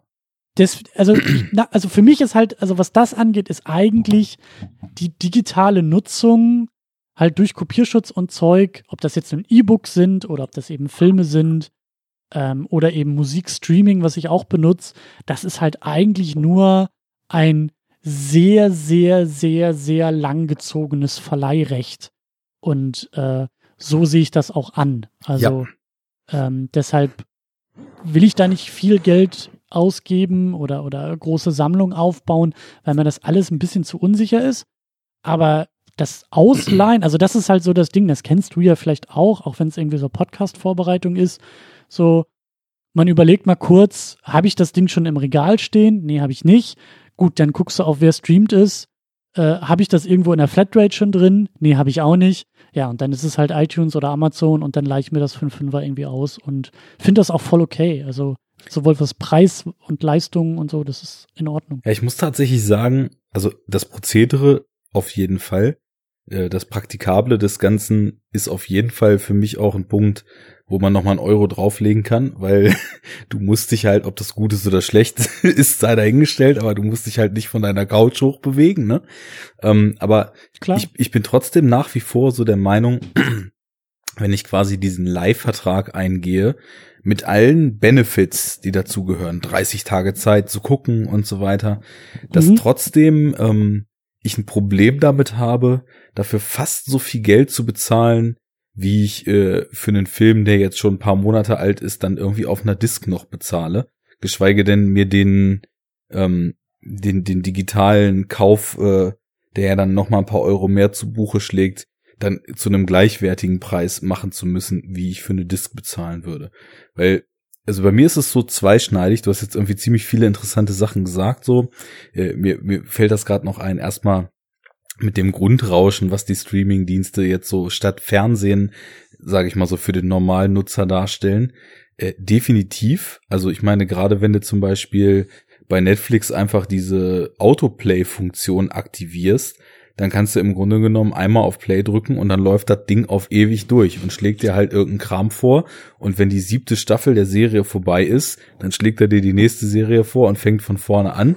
Und auf jeden Film folgt der nächste Film. Und äh, währenddessen rechnet sich der Algorithmus eben auch noch schön, was du magst oder nicht magst, obwohl es alles automatisch durchläuft. Ähm, ja. Also das kommt, glaube ich, so diesem Berieseln lassen ziemlich nahe. Aber ich würde einfach mal so behaupten, dass das in keinster Weise das ist, was irgendjemand von uns oder von wirklichen Filmfreunden dann in so einem Streamingdienst sucht. Für mich ist es ja ähm, ja so, so, so ein Mischmasch, ne? Also ich finde zum Beispiel Netflix, Amazon Prime äh, und was weiß ich, nimm von mir aus auch noch äh, zweimal im Jahr für einen Monat Sky Ticket dazu. Äh, so ganz, ganz nice, um verschiedene Dinge, die halt neu und populär sind, dann irgendwie auch mitzukriegen, wenn ich daran Interesse habe. Ähm, dazu kommt diese für Geld noch zusätzlich Leihoption, die ich eben nicht nur für die Podcast-Vorbereitung mit, naja, ist der im Stream okay, leih ich mal kurz für drei, vier Euro aus, sondern die ich auch regelmäßig ähm, einfach nutze. Es gibt ja zum Beispiel einmal im Monat diese Leih-Promos, wo dann irgendwie ein Haufen ja. aktueller Filme so für 99 Cent rausgehauen ja. wird. Und ja nicht nur bei Amazon, das macht ja iTunes auch und das macht Google Play auch und das machen mittlerweile alle Portale, wo du irgendwie digital auch Filme leihen kannst. Und da sind halt auch ständig Sachen bei, die ich so auf meinen aktuellen Watchlists habe, im Kino verpasst habe, ja, noch ein ja. zweites Mal sehen wollte, mir aber nicht sicher bin, ob ich den jetzt so gut oder so interessant finde, dass ich mir den ins Regal stellen will. Und dann nutze ich das auch total häufig. Also ich glaube so häufig, dass ich wahrscheinlich über das gesamte letzte Jahr verteilt alles, was ich auf Amazon geguckt habe, äh, quantitativ mehr Sachen waren, die ich noch zusätzlich obendrauf für Geld geliehen habe, als das, was ich in der Prime äh, Flatrate mit drin hatte. Also das ist schon definitiv ein Faktor. Und da ist es eben auch ganz cool, dass man auf eine recht breite Bibliothek zugreifen kann, wo dann zwar nicht alles in der Flatrate ist, aber wo du einen großen Teil der Sachen halt eben gegen ein paar Euro obendrauf dann auf Abruf noch gucken kannst. Das ist schon so ganz cool. Aber nichtsdestotrotz spielen bei mir irgendwie Discs auch noch eine deutlich größere Rolle. Das ähm, habe ich ja gesehen, als ich dich da besucht habe. Aber hauptsächlich, hauptsächlich, wenn sie in schwarzen Packungen daherkommen. Ja, und wenn sie nicht in schwarzen Packungen sind, werden sie schwarz eingepackt. Das ist ja wohl schon mal völlig klar. Ähm, äh, Stichwort Nummer zwei in Sachen Supervillain, ne? Ja, ja, genau. Back in Black. Ähm, ja. Ich glaube, es liegt einfach so ein bisschen an den filmischen Präferenzen und am Geschmack, den man so hat. Und tatsächlich auch an so einer bei dir dann wahrscheinlich deutlich weniger ausgeprägten Sammelleidenschaft. Als ich damit angefangen habe und ich habe relativ spät erst angefangen, mir Filme überhaupt zu kaufen. Also ich hatte, glaube ich, so im DVD-Zeitalter, obwohl ich äh, mehrmals die Woche Stammkunde in der Videothek war und mir dann halt eben physisch die Sachen ausgeliehen habe, habe ich vielleicht drei oder vier DVDs besessen, als die Blu-ray eingeführt wurde. Mhm. Und irgendwann mhm. Fiel mir dann genau der Gedanke so auf, den du eben auch einmal wirklich wörtlich formuliert hast. Ich will aber in jedem Moment bei bestimmten Filmen ins Regal greifen können und will die einlegen können. Und ja. das war erstmal so, so wie viele vielleicht, die dann irgendwann komplett eskalieren, so mit Vorsätzen anfangen. Ja, das sollen ja nur die Regisseure sein, die mir besonders wichtig sind. Also, da nehme ich jetzt einen David Lynch und einen Terry Gilliam und einen Darren Aronofsky und einen Fincher und dann irgendwie noch einen Nolan dazu und was dann eben noch so an, an äh, Regisseuren, die man interessant findet und plötzlich, ach ja, äh, dann brauchst du ja irgendwie auch noch Wes Anderson und Paul Thomas Anderson und der kommt ja auch noch dazu und der kommt ja auch noch dazu und äh, plötzlich wurden das schon immer mehr und mehr und dann fiel mir schon so auf, wie ich mich immer wieder dabei ertappte, so irgendwie in Läden zu gehen und da durch die Regale zu gucken, in Online-Stores rumzusurfen und irgendwann dann Jahre später anzufangen, auf irgendwelchen Börsen rumzulaufen und dann nach Schnappern zu suchen. Ähm, was aber auch den Grund hat, dass eben vieles, was ich mittlerweile auch gern gucke, äh, nicht mal bei zum Beispiel Amazon oder iTunes in dem 2,99 Euro Leihabruf verfügbar ist, sondern halt einfach auf Disk oder ja nicht. Also wenn du dir äh, passend zu der Folge, die jetzt bei Enough Talk, äh, bevor unser Gespräch jetzt hier rauskommt, im Feed gelandet ist, wenn du dir mal alles anschaust, was italienisches Genre-Kino von 1965 bis 2000 ausmachst, wenn du dir äh, so verschiedene kleine weirde Sachen, die es teilweise in der Veröffentlichung nicht mal zu einem deutschen Release irgendwie schaffen, wenn du dir lauter Kram, der in Deutschland aus abstrusen Gründen in 80ern, 90ern wegindiziert wurde, in anderen Ländern aber ab 15 Jahren freigegeben, locker im Handel erhältlich ist oder in Österreich ist ja sowieso alles frei verkäuflich, ähm, dann ist halt so die Frage, ja, Disc oder gar nicht und ich glaube, darüber kann man so eine schöne Sammelleidenschaft entwickeln, die dann irgendwann auch auszuufern droht. Und irgendwann wird's dann halt auch so ein Event, ne? Also du hast dann einfach Bock, mal wieder Filme zu kaufen und dann macht's halt Bock, irgendwie, keine Ahnung, irgendwo klar, eine klar. Promo abzuwarten oder halt auf diesen nerdigen Börsen unterwegs zu sein, die zwar irgendwie leider zu 90 Prozent mit komplett überteuerten Mediabooks geflutet sind, wo halt ab und zu mal von äh, dem nächsten jetzt irgendwie zum großen Börsending hochstilisierten Horror oder Slasher oder sonst was. Hauptsache war mal indiziert, alles andere ist völlig egal. Und dann werden irgendwie zehn Cover-Varianten in 300er Limitierung, die dann nach zwei Wochen schon für 90 Euro das Stück gehandelt werden, aber von der Bildqualität so das weltweit schlechteste Master sind, was aufzutreiben war, plus null Bonus-Features haben. Aber hey, die sind im Mediabook, also das muss mhm. Sammlerscheiß sein. Ähm, das ist dann halt eher schon so ziemlich bekloppt, aber um halt eben, weiß ich nicht, mal so ein paar obskure Releases zu suchen oder äh, auch was von Heimkino-Labels eben aus UK oder aus anderen Ländern, die dann, ja, sage ich mal, auch deutlich mehr noch so einen Liebhabercharakter haben und eben auch breiter releasen, weil sie natürlich durch die englische Sprache einen viel breiteren Markt haben, auf den was gehen kann. Ähm, da mal so nachzusuchen, das ist halt schon ziemlich cool und äh, macht definitiv auch, auch Bock und so füllen sich nach und nach die Regale halt, ne? Ja, da habe ich mit Tamino aber auch so ein bisschen drüber gesprochen, weil ähm, da ja auch ein gewisser Wandel jetzt so stattfindet, ne? Also wenn du mal guckst, äh, du hast es ja irgendwie mit DVD und Blu-ray schon gesagt, so diese Generation der Medien irgendwie fing es vielleicht in der VHS an und dann geht's weiter bis zur DVD und klar, dazwischen gab's dann irgendwie noch obskuren Kram wie die Laserdisc oder so. Aber die DVD war, glaube ich, eine relativ, ein relativ gutes Medium, eine relativ gute Zeit für sehr, sehr viele sehr nischige und sehr breite Titel und, und Möglichkeiten. Hatte halt Weil, auch eine krasse Verbreitung, einfach das Medium. Genau. Ja. Genau, so. Und, aber, also, das Problem, auf das ich hinaus will, ist halt, dass mit jedem äh, Generationswechsel des Mediums ja auch nicht alles mitkommt auf das neue Medium. Also Dinge verloren gehen. Ja, von VHS genau. auf DVD, von DVD auf Blu-ray und dann geht's schon los, weil mit der Blu-ray, die ist halt nicht so weit verbreitet. Und jetzt diese 4K-Geschichte, äh, die, die Ultra HD Blu-ray oder 4K Blu-ray oder wie auch immer man die nennen will. So, ich finde schon, dass da jetzt auch schon erkennbar ist, dass da relativ wenig äh, rüberspringt. Also klar, vieles Aktuelles, aber kaum irgendwie altes Zeug ähm, und noch weniger als bei der Blu-ray. Und dann hast du halt, wenn du so willst, vielleicht eben Streaming-Plattform als das nächste Medium, als die nächste Möglichkeit, ähm, die dann auch teilweise nur dort erscheinen, die Netflix-Eigenproduktion und jetzt bald die Apple-Eigenproduktion und die Amazon-Eigenproduktion und dann noch bald die Disney Plus-Eigenproduktion. Ähm, da geht dann halt auch zwangsläufig einiges verloren mit jedem Wechsel dieser Medien und Generation. Und wie du sagst, als Sammler ähm, ist das halt auch nicht immer nur geil, weil ähm, es ist halt oft so in der breiten Masse und im, im wie soll man sagen, so im Durchschnitt ist das in der Regel ziemlich gut und eben jetzt auch dieser Streaming-Kram, wie du sagst, ne, du musst das Haus nicht verlassen und äh, äh, das wird alles bequemer und leichter, aber es kann dann halt eben in speziellen Fällen und in der Nische auch scheiße sein, weil genau der Titel, wie du sagst, die Schnittfassung vom südkoreanischen, was auch immer, äh, Gangsterfilm der 60er, ja, komisch, dass der es nicht bis auf die Blu-ray geschafft hat. So, ja, es wohl vielleicht oder angeblich keinen Markt irgendwie gibt oder in Streaming nicht verfügbar, weil die rechte Lage irgendwie ungeklärt.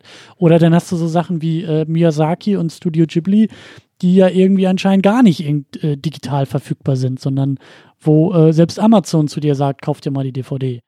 Ähm, das ist halt alles dann auch, auch schwierig und äh, ja, Total. kann schon tricky werden. Du, du kannst ja noch ein Stückchen weiter ausholen wenn man das jetzt wirklich mal filmhistorisch betrachtet, dann war das erste Medium das Kino.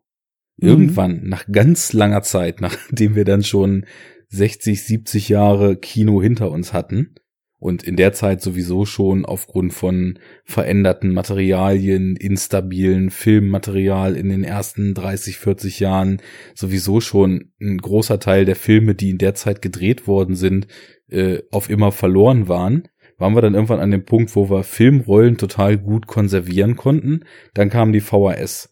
Ähm, da kenne ich nicht die genauen Zahlen. Äh, ich weiß, dass also auf jeden Fall natürlich nicht im Ansatz auch nur äh, ein Bruchteil der Filme, die es auf Filmrollen irgendwo gab, es dann tatsächlich mal auf VHS geschafft haben. Neuproduktionen mhm. aus der Zeit kann man davon ausgehen, ist alles wohl irgendwie auch auf VHS rausgekommen. Ähm, aber ganz vieles ist schon auf Filmrollen in Archiven von Studios oder in Lägern von irgendwelchen obskuren Kinos und so weiter versackt und hat es nie auf VHS ja. geschafft. Dann kam irgendwann Mitte der 90er, Laserdisc überspringen wir jetzt einfach mal, weil das nächste Massenmedium war ja die DVD. Mitte der 90er ging's los und da weiß ich, dass in den Zahlen man davon ausgeht, dass ungefähr 30 Prozent der VHS-Generationen es auf DVD geschafft haben. So. Das ist aber irgendwie viel, aber auch nicht viel. Ja, viel, aber auch ganz schön wenig. So, und äh, auf Blu-ray haben wir, also so die, die Rechnungen gingen auch in die Richtung, dass man da wieder ungefähr von 30 Prozent ausging. Vielleicht sogar also, noch weniger. Äh, aber von der DVD. Von dem, was auf DVD gab. Also mhm. im Endeffekt äh, lagen wir dann noch bei, na, ungefähr so acht bis zehn Prozent von dem, was auf VHS mal verfügbar war und ja. wahrscheinlich zwei Prozent von dem, was aus der Historie vorher noch es auf Filmrollen gab. Und wenn du jetzt mal guckst, was auf 4K-Discs noch rauskommt, ja. dann ist das halt so verschwindend gering. Und da fragt man sich dann auch wirklich, wer macht das eigentlich noch? Also es sind halt, also zu Blu-ray haben halt schon die meisten Fans, Filmfans den Sprung noch gemacht. Das ist natürlich auch was ganz anderes als die breite Masse, weil ja. jeder hatte seinen DVD-Player. Und ich habe ja eben schon gesagt, DVDs hatte ich kaum welche. Ich habe im Grunde genommen erst angefangen zu kaufen und irgendwann dann zu sammeln, als das Blu-ray-Zeitalter schon lief. Sag ich mal, sämtliche Normalo-Freunde, die ich habe, zu denen kann ich keine Filme mitnehmen, um die da zu gucken, weil die keinen Blu-ray-Player haben. Ja. Es ist halt, also wenn jemand zockt, dann hat er automatisch einen Blu-ray-Player, wenn er jetzt nicht Microsoft-Anhänger ist, beziehungsweise die One hat ja dann auch äh, irgendwann den Blu-ray-Player gehabt, aber die 360 hatte ja damals eben auch nur einen DVD-Player und äh, also da, da existiert das Abspielmedium schon nicht mehr für von 4K überhaupt gar nicht zu denken, weil die komplette Normalfilmgucker-Generation oder nicht Generation, sondern die komplette Masse an Normalfilmguckern hat sich von Discs schon völlig gelöst. So die Leute hatten halt früher auch Ja, vielleicht ja, ihre ja. Lieblingsserie auf DVD im Regal stehen oder haben sich mal was aus der Videothek geholt, aber das macht halt keiner mehr, weil die haben halt alle ihr Amazon Prime Abo und manche haben vielleicht noch ein Netflix Abo. Und das reicht dann eben, das reicht um dieses Grundrauschen zu erzeugen. Und um ein bisschen rumzuklicken und mal einen Film zu finden, ist das ja viel praktischer so als das, was man äh, was man früher in der Videothek machen musste mit irgendwie drei Straßen weitergehen und dann da stundenlang laufen, dann hat man was gefunden und dann war es ausgeliehen so, ne? Das äh, sind ja so die großen Videotheken-Stories, die jeder kennt, der das noch mitgemacht hat. Naja, und ich glaube, um dieser Entwicklung aktiv gegenzuwirken, gibt es halt so ein paar Liebhaber-Labels weltweit, die eben schon ein gewisses Interesse haben, auch die Teile der Filmgeschichte, die es äh, bewusst und absolut und äh, aufgrund von mangelnder Nachfrage nicht flecken, flächendeckend von der DVD auf die Blu-ray geschafft haben oder so, dann eben doch in guter Qualität mit Wertschätzung für das Werk und so weiter rauszubringen. Also wenn du dir in Deutschland anguckst, was keine Ahnung, äh, die, die, die Subkulturleute oder OFDB Filmworks oder Bildstörungen machen, äh, dann sind das halt irgendwie total krasse Releases mit extra angefertigten Bonusmaterial und da wird, wird dann irgendwie weltweit nach irgendwelchen Mastern gesucht und teilweise noch die Restauration gecrowdfundet und äh, ja, ja, dann ja. werden limitierte Kinoruns gemacht und dann wird, werden die Mitwirkenden von vor 30, 40 Jahren aufgetrieben und Audiokommentare produziert und, und, und. Und in UK hast du dann irgendwie solche Labels wie Arrow Video oder so, die halt auch den obskursten VHS-Schlock irgendwann wieder ausgraben und für die Leute, die halt eine sehr begrenzte Menge an Leuten sind, aber die genau auf den Kram Bock haben, dann eben da auch geile Versionen von anfertigen, äh, extrem gute Restaurationen anfertigen, Booklets äh, mit Texten dazu veröffentlichen und auch wieder Aber- Features machen und so. Aber das ist halt nur für Liebhaber, ne? Das wird ja, eben aber das ist doch, das ist doch das Vinyl-Äquivalent, oder nicht? Ja, Also schon, nicht, genau, dass das genau. Medium selbst jetzt noch andere Qualitäten bietet oder so, sondern es ist eher das Drumherum. Es ist der, ist der, der Liebhaberaspekt, der Sammleraspekt, auch der Premium-Aspekt dahinter zu sagen, Ja. naja, in, eine ordentliche, in einen ordentlichen Vinyl-Release investiert man vielleicht auch noch mal eher als Label, als jetzt eine schrottige CD noch mal zu pressen, bei denen die Leute auch sagen, äh, ich habe gar nichts mehr, was es abspielt. So. Und ich glaube, dass es halt Mhm. so im Heimkinomarkt eigentlich auch in eine ähnliche Richtung gehen kann. Das ist es halt, auch. Geht es Ja. auch gerade schon, Ja, ja. Also ja. was du meinst, der Vinyl-Effekt, also es ist schon eher so der, äh, diesen Release gibt's Vinyl-Only-Effekt, den man da hat, ne? Weil, also dadurch, dass diese Veröffentlichungen eben mit so einer Liebhaberhandschrift angefertigt werden und ich glaube auch nicht, dass die Labels da auch nur ansatzweise gut dran verdienen. Also da ist ganz viel Herzblut und ganz viel Optimismus bei, dass man diese Sachen eben noch verfügbar macht und ja, da, dann hast du aber da auch eben Varianten. Äh, gut, jetzt bei Bildstörungen oder so, da kannst du bestimmt bei Prime irgendwie die Sachen auch als Stream mieten oder so, ne? Das glaube ich schon. Aber ähm, wenn du das Ganze on top willst, du hast nicht bei Prime oder bei iTunes, bei iTunes gab es das eine Zeit lang, glaube ich, schon, dass man auch Bonusmaterialien da irgendwie mieten konnte, aber bei Amazon, was jetzt zumindest so- kaufen, ja. ja, oder, oder kaufen, was so das größte, die größte Verleihplattform für solche Streams ist. Da gibt's nicht irgend, da wird dir nicht der Film als Staffel angezeigt und du hast einmal den Hauptfilm und du hast alle Bonus-Features, die auf dem Liebhaber-Release drauf sind. Und es wird dir auch nicht mit zum Download äh, die Soundtrack als MP3 angeboten, die bei der Bonus-Disc, bei der Special Edition, die dieses Label rausgebracht hat, noch mit dabei ist. Also da sind schon, die, die verstehen das schon ganz gut. Ähm, ich glaube nicht aus einem kommerziellen Aspekt, sondern wirklich aus einem Wertschätzungsaspekt heraus, aber diese Releases auch auf eine Art und Weise interessant zu machen, dass du, wenn du dir das physisch kaufst, nicht nur den Film in der bestmöglichen Fassung, die jetzt gerade verfügbar ist, genießen kannst, sondern wenn du auch darüber hinaus den Film nur zu sehen Interesse hast, dich mit ihm zu beschäftigen, dann auch wirklich einen Mehrwert hast bei diesen Releases. Und das ist so eine Tendenz, die in den letzten Jahren das Kaufen und Sammeln halt auch wieder total interessant macht. Weil bei so einem Label wie Arrow, Mhm, Ja, ja. da, da ist es schon fast äh, sekundär, welcher Film das ist, weil das ist so wie beim Auflegen früher, da gab es auch so Labels, so Record-Labels, die konntest du blind kaufen, weil du wusstest genau, da kommt irgendwie Qualität raus und äh, das klingt dann fett und die machen halt alles richtig.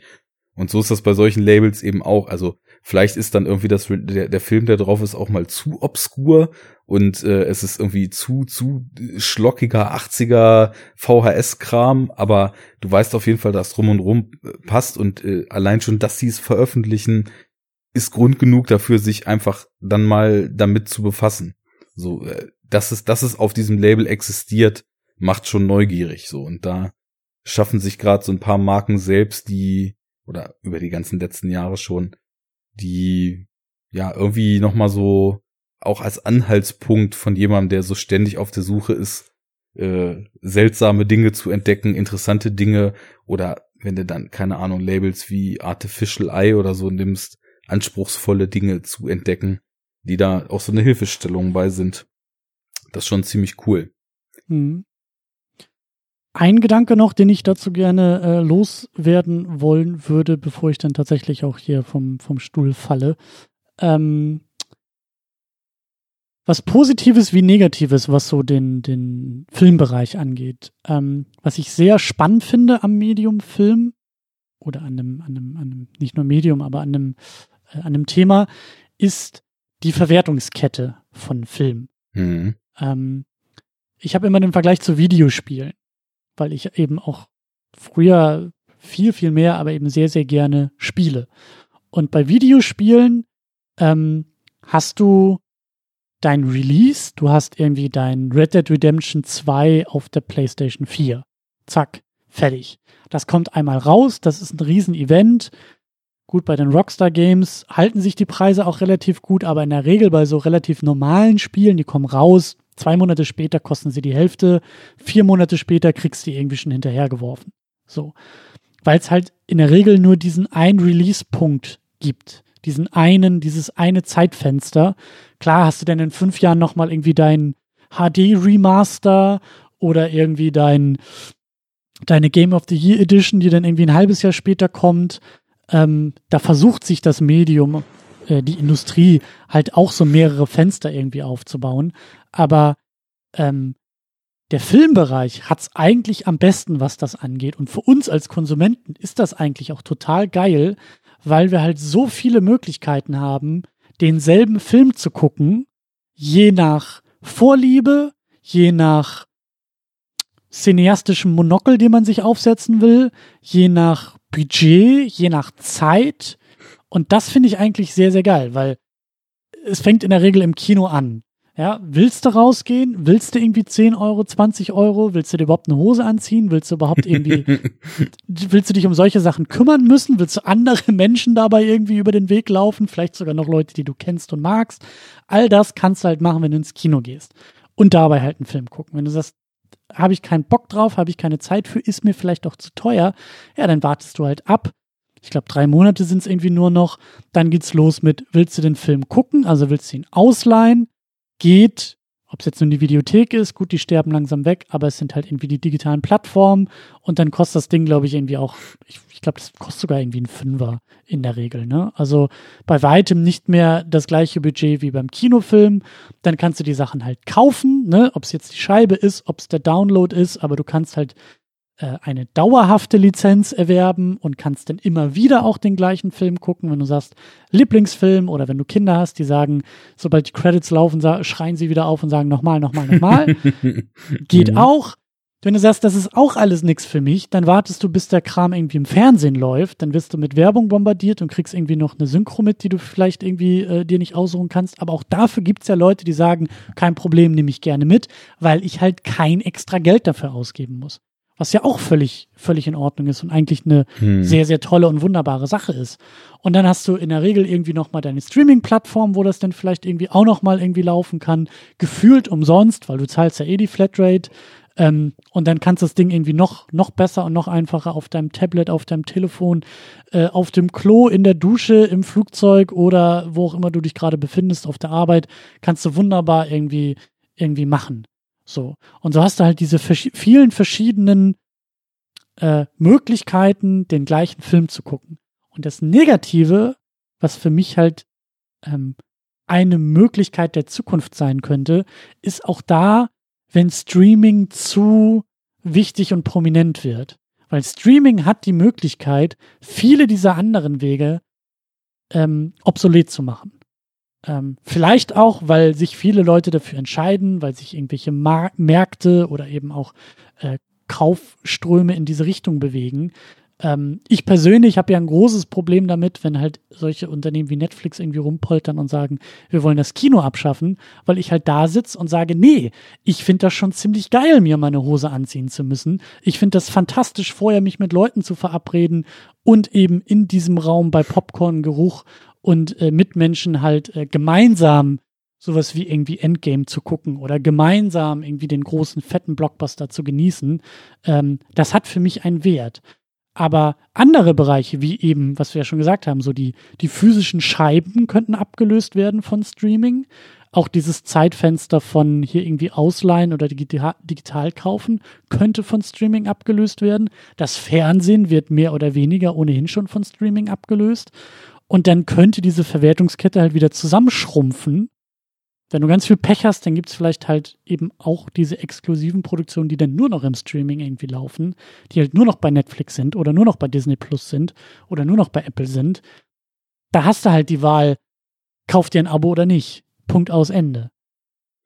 Das ist eine sehr, ich, sehr interessante ich, Diskussion. Ich naja, ähm, ich habe da in letzter Zeit auch mehrere Artikel so drüber gelesen, gerade im Zuge dieses, diesen Ankündigungen jetzt von Disney Plus, wenn das jetzt launcht, die haben ja jetzt dann auch schon Titellisten rausgehauen, äh, dann war dann auch klar, okay, also wann wird dies oder jenes dann auch von Netflix verschwinden, wie wird sich ja. das Programm dann ausdünnen, wenn es Disney Plus gibt, äh, wie wollen die quasi auf den Markt rücken, die haben ja dann auch schon Riesenlisten, welche Marvel-Serien und welche Star Wars-Serien und welche Exklusivfilme ja. und so weiter sie auf ihrem Streaming-Dienst anbieten wollen, um sich somit dann eben völlig über die Riesen-IPs, die Disney ja sowieso jetzt schon unter sich hat, einfach aus der Kinolandschaft, dann auch in ihrem Streaming-Dienst nochmal komplett unique zu machen und ja, eben wie man so schön sagt, irgendwie den, den USP an die Anwender eben noch ein bisschen zu schärfen.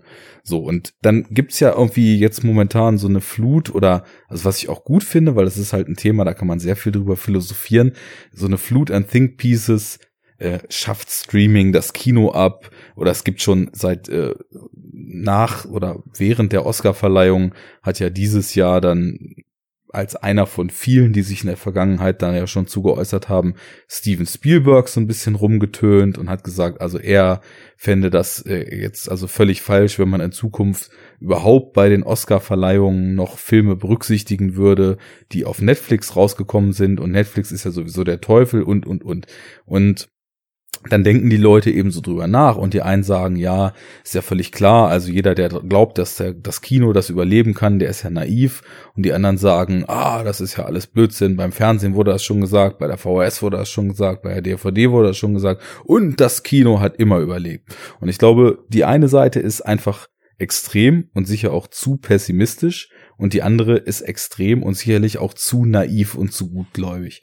Ich glaube, dass die Wahrheit irgendwo in der Mitte liegen wird, weil wie so vieles im Leben äh, leben wir ja nun mal in Zeiten, wo Dinge gern als schwarz und weiß dargestellt werden, die sich aber leider irgendwo in der Grauzone bewegen. Und ähm, so ist es, glaube ich, auch mit dieser Sache. Äh, ich habe da letztens einen interessanten Artikel gelesen, der sich so damit befasst hat, ähm, was möchte denn Netflix eigentlich? Und wir haben ja schon viel auch über die, auch in unserem Jahresrückblick über dieses Ding, ja, Netflix bringt jetzt Filme dann nochmal so lang ins Kino, wie sie müssen, damit die bei den Oscars zugelassen werden dürfen. Und äh, da hast du ja auch äh, so richtig schön gerantet, ja, Netflix ist scheißegal, ob Roma großes Kino ist, Netflix will sich in sein Portal schreiben, wir haben den Film, der irgendwie so und so viel Oscar abgeräumt hat und will sich damit brüsten, damit eben die Romcom äh, für Mutti und der Actionkracher für den 13-jährigen Sohn und eben auch das Oscar Drama für den anspruchsvollen Zuschauer dabei ist. Was da passiert, ist völlig egal. Ähm, das mag an sich schon so richtig sein. Ich glaube aber trotzdem, dass so die Spekulationen, dass gerade so in Zukunft, wo diese Streaming-Dienste sich so auseinanderklustern werden, dass die noch viel mehr versuchen werden, sich ähm, ja, was Popularität und was Strahlkraft betrifft, aufzustellen. Ne? Und da wird auch dazu gehören, irgendwie zu versuchen, diese Filme immer mehr in den Award Seasons unterzubringen. Und es ist ja jetzt so ein paar Mal so gewesen, dass Netflix eben teilweise in USA, teilweise international zähneknirschend für ein bis drei Wochen die Sachen dann doch nochmal hat zeigen lassen. Und ähm, da geht ja jetzt auch Überlegungen in die Richtung, wie werden die das in Zukunft machen? Weil es ist ja jetzt nicht so, dass Netflix ausschließlich dem Kino Filme wegkauft, sondern vielmehr, dass die sich halt eben, und da kann man jetzt auch erstmal wertungsfrei drauf gucken, weil ob das gut oder schlecht ist, weiß ich nicht, aber dass die sich teilweise als Auffangbecken für Kram, den sonst keiner wollte, teilweise aber eben auch als Auffangbecken für Sachen, wo einfach Produzenten, wo die Excel-Tabellen zu laut geleuchtet haben, kein Vertrauen in ihre eigenen Filme hatten, dann eben gezeigt haben. Und da steckt halt was Positives und was Negatives drin. Und wenn die äh, es einfach mal, also ich, ich glaube, der Marktdruck wird da so groß werden, dass die nicht ewig mit dieser konsequenten, wir zeigen die Sachen nicht vier Wochen im Kino, sowas wie die Diskussion ist ja bei Irishman da zum Beispiel auch gerade wieder am Kochen, wo halt auch Scorsese, der ja das kann man jetzt äh, drehen und wenden, wie man will, aber der mit Sicherheit äh, einer der populärsten bis ins letzte Mark und Bein Kino liebenden Menschen der Welt ist, ähm, sich eben äh, dann eben auch schon sagt, so ja gut, äh, es wäre schon cool, wenn er im Kino läuft, aber ich wollte halt primär erstmal diesen Film fertig machen. Und dieses ganze Projekt ist eben völlig eskaliert und unter dem Vorzeichen Netflix konnte ich das halt fertig machen, ne? Und worauf ich hinaus will, also was davon jetzt im Kino läuft, was davon Oscars kriegt, was davon nicht im Kino läuft, ob die Leute immer weniger ins Kino gehen, weil sie Dinge auf Netflix sehen können oder ob die Leute immer weniger ins Kino gehen, weil einfach eine gesamte geschmackliche Einschrumpfung stattfindet und nur noch Eventfilme im Kino interessant sind. Das sei alles erstmal völlig dahingestellt, aber es ist halt irgendwie nicht alles per se erstmal so, dass Netflix, weil sie jetzt auf äh, Festivals Filme einkaufen und weil sie ein paar Sachen zu Ende produzieren, die fallen gelassen werden, aktiv gegen das Kino arbeitet. Die arbeiten erstmal aktiv nur dafür, dass sie genug Subscriber haben. Fertig. Das ist, das ist deren primäres äh, Ziel.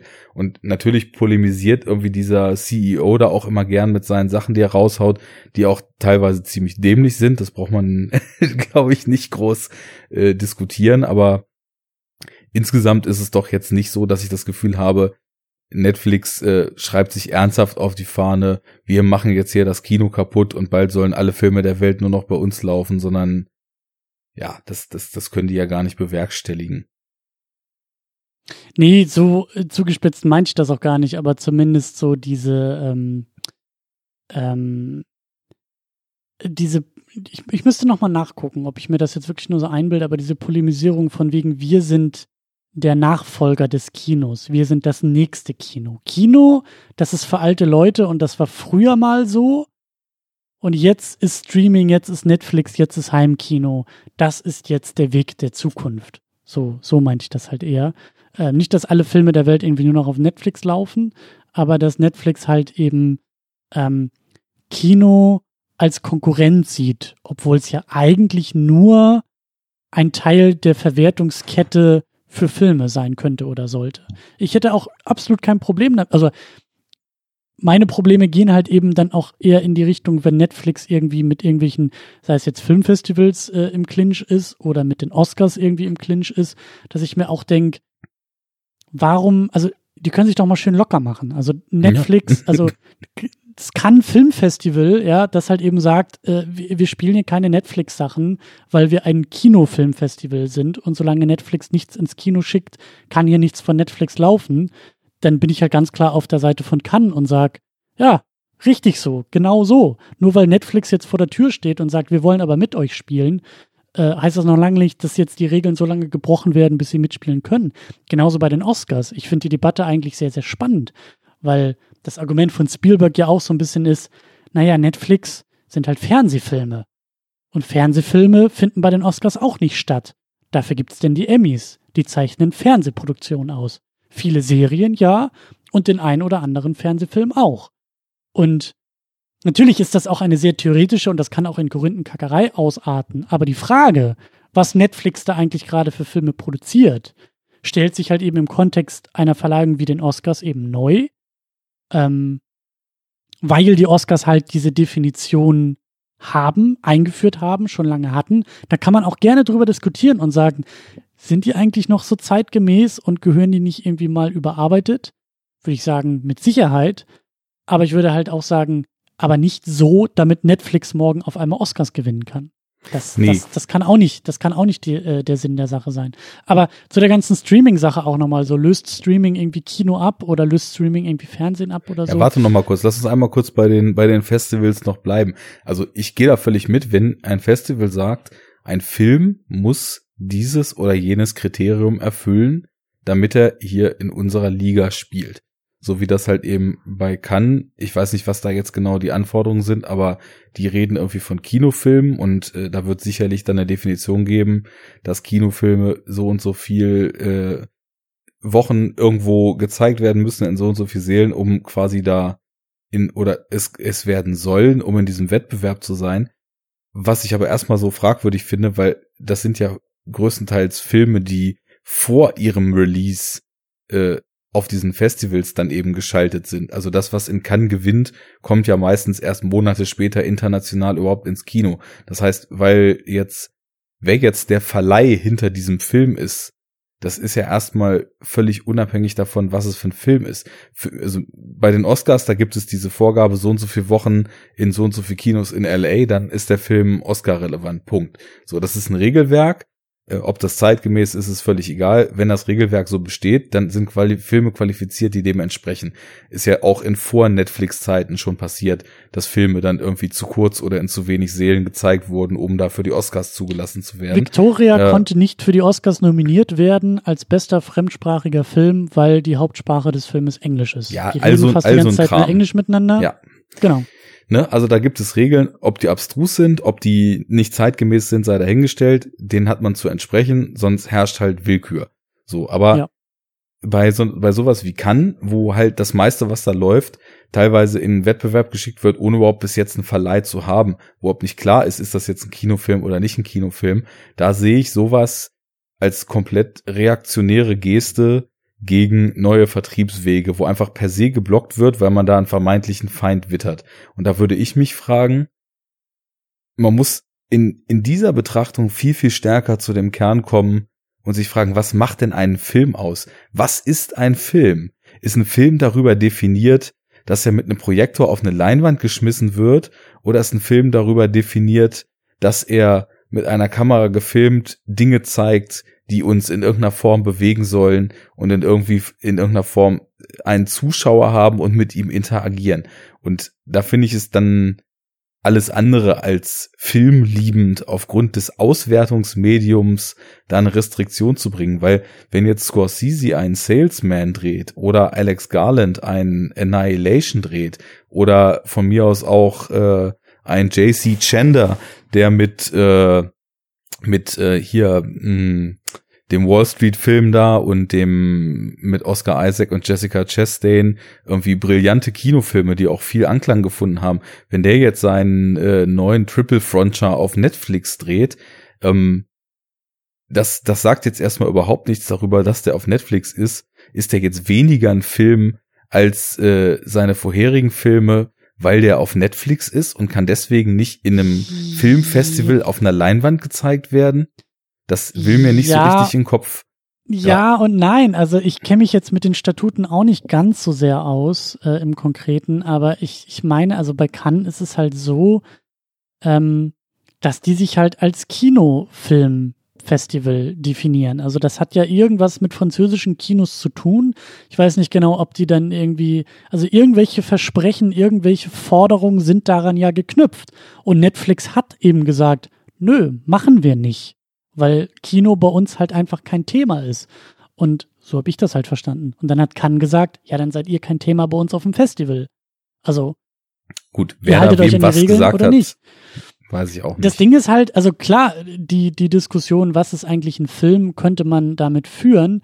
Ähm, aber es ist halt, es ist halt sehr schwer und sehr ähm, ermüdend, weil auf YouTube landen mittlerweile auch sehr fantastische Filme, die jetzt nicht das klassische Spielfilm, äh, ähm, äh, also nicht den klassischen, äh, klassischen 90 Minuten von einem großen Filmlabel oder Independent-Label oder so irgendwie sind, sondern äh, da landen Fanfilme, da landen äh, äh, Amateurfilme oder halt mehr als Amateurfilme, da landen fantastische Kurzfilme. Ähm, und auch diese Filme müssen sich halt den ähnlichen Regeln stellen wie andere Filme, die dann auf Festivals irgendwie stattfinden. Ähm, und bei, bei Streaming-Diensten wie, wie Netflix oder so genauso. Also ähm, es ist, eigentlich will ich da auch gar nicht so lange drauf, drauf rumkauen, weil ich das relativ ver, ver, vertrackt finde, weil ähm, alles, was diese Streaming-Plattformen machen, halt ähm, vorherige äh, Preisverleihungen, Festivals so ein bisschen in Frage stellen und daran rütteln. Weil, ähm, ja, es ist halt irgendwie nicht ganz vergleichbar mit dem, was vorher war. Es ist aber auch nicht so ganz irgendwie 100% was Neues.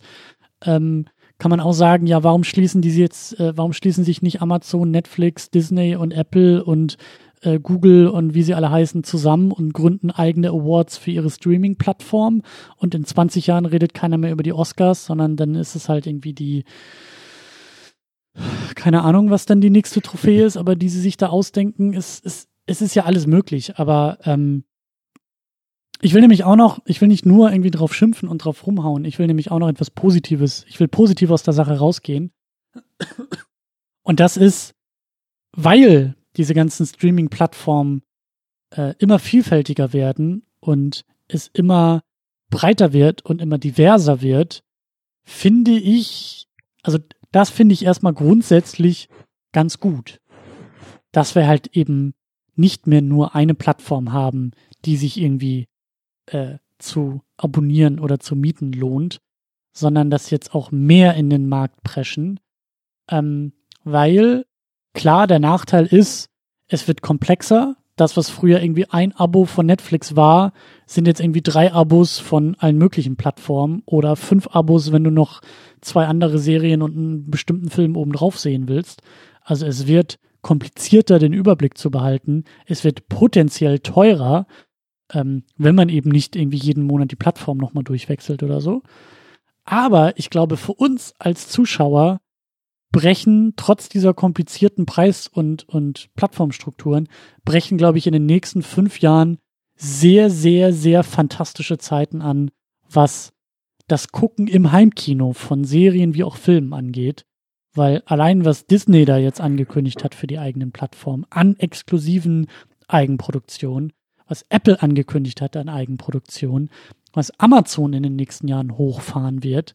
Äh, die haben 250 Mille in die Hand genommen für diese äh, ähm, Herr der Ringe-Serie, die sie da auffahren wollen, wo es auch heißt, da wird es gleich fünf Staffeln von geben und nicht irgendwie erstmal warten, was die erste Folge sagt, sondern so richtig dick wird das wohl gemacht. Ähm, Aber das ist ja an sich total super, weil das ist nämlich genau das an die eigenen Konzepte und an die eigene Vision sage ich jetzt mal, wenn es von Menschen und nicht von Konzernen ausgeht, glauben, was ganz oft eben nicht passiert. Ganz oft äh, gibt Serien, die haben einen riesen Anklang, aber die haben halt wenig Zuschauer und dann knicken halt Studios, Networks oder sonst was ein und setzen das ab und äh, jahrelang trauern Leute diesen Serien hinterher, dass man sagt, wir machen einfach. Ja, und das ist halt auch der Vorteil von dieser ganzen, also von diesen Prestigeproduktionen wie ich das mal nennen will.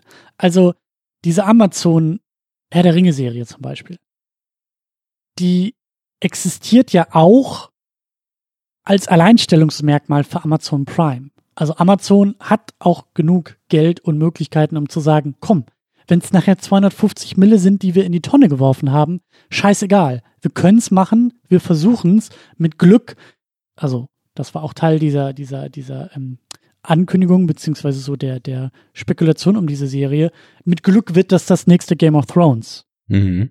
So wollen wir produzieren. Mhm. Genauso Disney, die sagen, die nächsten fünf Jahre fahren wir Verluste mit unserer eigenen Streaming-Plattform ein.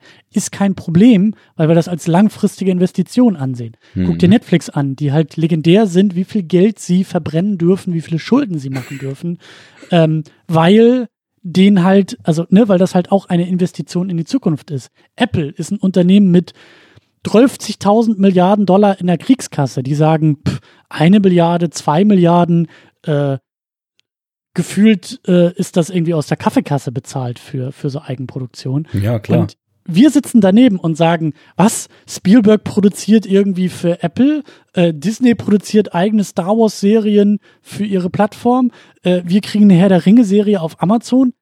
Das, also all das würde es ohne diesen Konkurrenzdruck und ohne diese, diese äh, Produktions, ähm, wie soll man sagen, Bereitschaft der Plattform, auch diese Risikobereitschaft der Plattform, wird es das alles gar nicht geben. Also weil viele ja manchmal so sagen, ach, früher war das doch so viel besser, wenn irgendwie ein Netflix-Abo uns gereicht hat und da waren alle Filme und alle Serien drauf, die ich gucken wollte. Würde ich sagen, ja, ist nett, aber all das, was da jetzt in den Startlöchern steht, würdest du dann auch nicht bekommen. Ja, da werden halt zwei Sachen gibt. in einen Topf geworfen und da muss man eben ziemlich stark unterscheiden. Generell, was du so sagst, das ist völlig richtig ähm, und da, da gehe ich auch total mit, denn Konkurrenz belebt einfach das Geschäft Ja, und Genau du das. musst, äh, wir sind jetzt momentan in einer, in einer Situation, die wirklich krassen und jetzt so das Unwort des neuen Jahrtausends, Content Creator sind halt Netflix. Also sage ich mal so die klassischen Networks, die so diese Golden Age TV-Serien gemacht haben. Äh, HBO produziert irgendwie so ein, zwei Serien neu pro Jahr und äh, macht ihr Game of Thrones und äh, AMC macht noch Better Call Saul und die haben halt auf jeden Fall auch so alle ihre Zugpferde. Aber momentan ist halt Netflix einfach quantitativ der Überplayer, aber Netflix stellt sich vor allem dadurch in den Vordergrund, dass sie viel produzieren. Das ist überhaupt erstmal das allerwichtigste Credo. Die Leute sollen jeden zweiten Tag Netflix aufmachen und eine völlig andere Landingpage haben, wo wieder drei neue Icons sind, wo du das Gefühl des überflutet werden gar nicht mehr los wirst und das Gefühl hast, da ist so viel Neues, ich werde den Rest meines Lebens nichts anderes brauchen, weil Netflix immer so voll mit neuem Kram ist, ich kann hier alles gucken. So, jetzt kommt aber Disney, fängt an mit eigenen Star Wars und eigenen Marvel-Serien, was halt einfach mal eine extrem krasse Breitenwirkung und Strahlkraft hat, weil das sind die Dinger, die im Kino halt richtig abräumen jetzt, die äh, Fans haben, also Star Wars, äh, ganze Generationen, die ihre Kindheit damit verbinden. Marvel hat es jetzt geschafft, dass ganze neue Generationen ihre Kindheit und Jugend irgendwie damit verbinden. Und plötzlich ist da ein ernstzunehmender Konkurrent.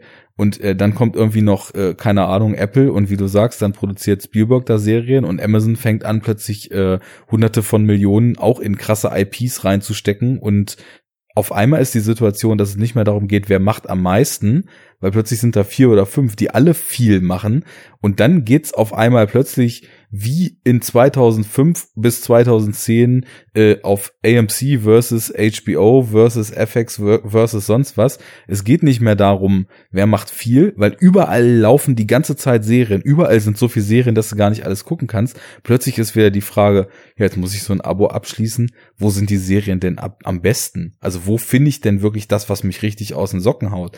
Und da kommt dann aus dieser momentan ist Quantität die Triebkraft, was nie gut sein kann, weil äh, lieber drei Serien weniger machen und die anderen irgendwie noch ein bisschen tighter schreiben und inszenieren. Und das wird halt wiederkommen.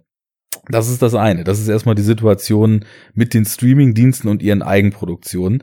Da ist aber Streaming und jetzt ist der Kreisschluss wieder da, viel, viel ähnlicher zu dem, wie Fernsehen mal war, als zu dem, wie irgendwie Film und Kino überhaupt mal funktioniert hat. In dieser Golden Age of TV-Ära war es auch so. Da gab es irgendwie zig Cable-Networks, die hatten ihre Serien und da mussten die Leute sich halt überlegen, ja, okay, wo schließe ich denn jetzt mein Abo ab, wenn ich irgendwie jeden, jeden nächsten Tag irgendwie so den, den Wasserspender-Talk im Büro machen will, um gerade den neuen heißen Scheiß gesehen zu haben. Was ist denn überhaupt der neue heiße Scheiß? Und deswegen, ähm, da, da wird irgendwie Streaming dann doch wieder so der Funktionsweise von klassischen TV-Networks ähnlicher. Und diese ganze Diskussion, ja, es wäre ja total geil gewesen, wenn wir einen Streaming-Dienst gehabt hätten, der alles hatte und so weiter, habe ich auch schon gebracht, das Argument. Aber wir reden mit Netflix, mit Disney Plus und so weiter jetzt überhaupt nicht mehr von Companies, in deren Range das liegt, das zu werden, was man sich da vorstellt.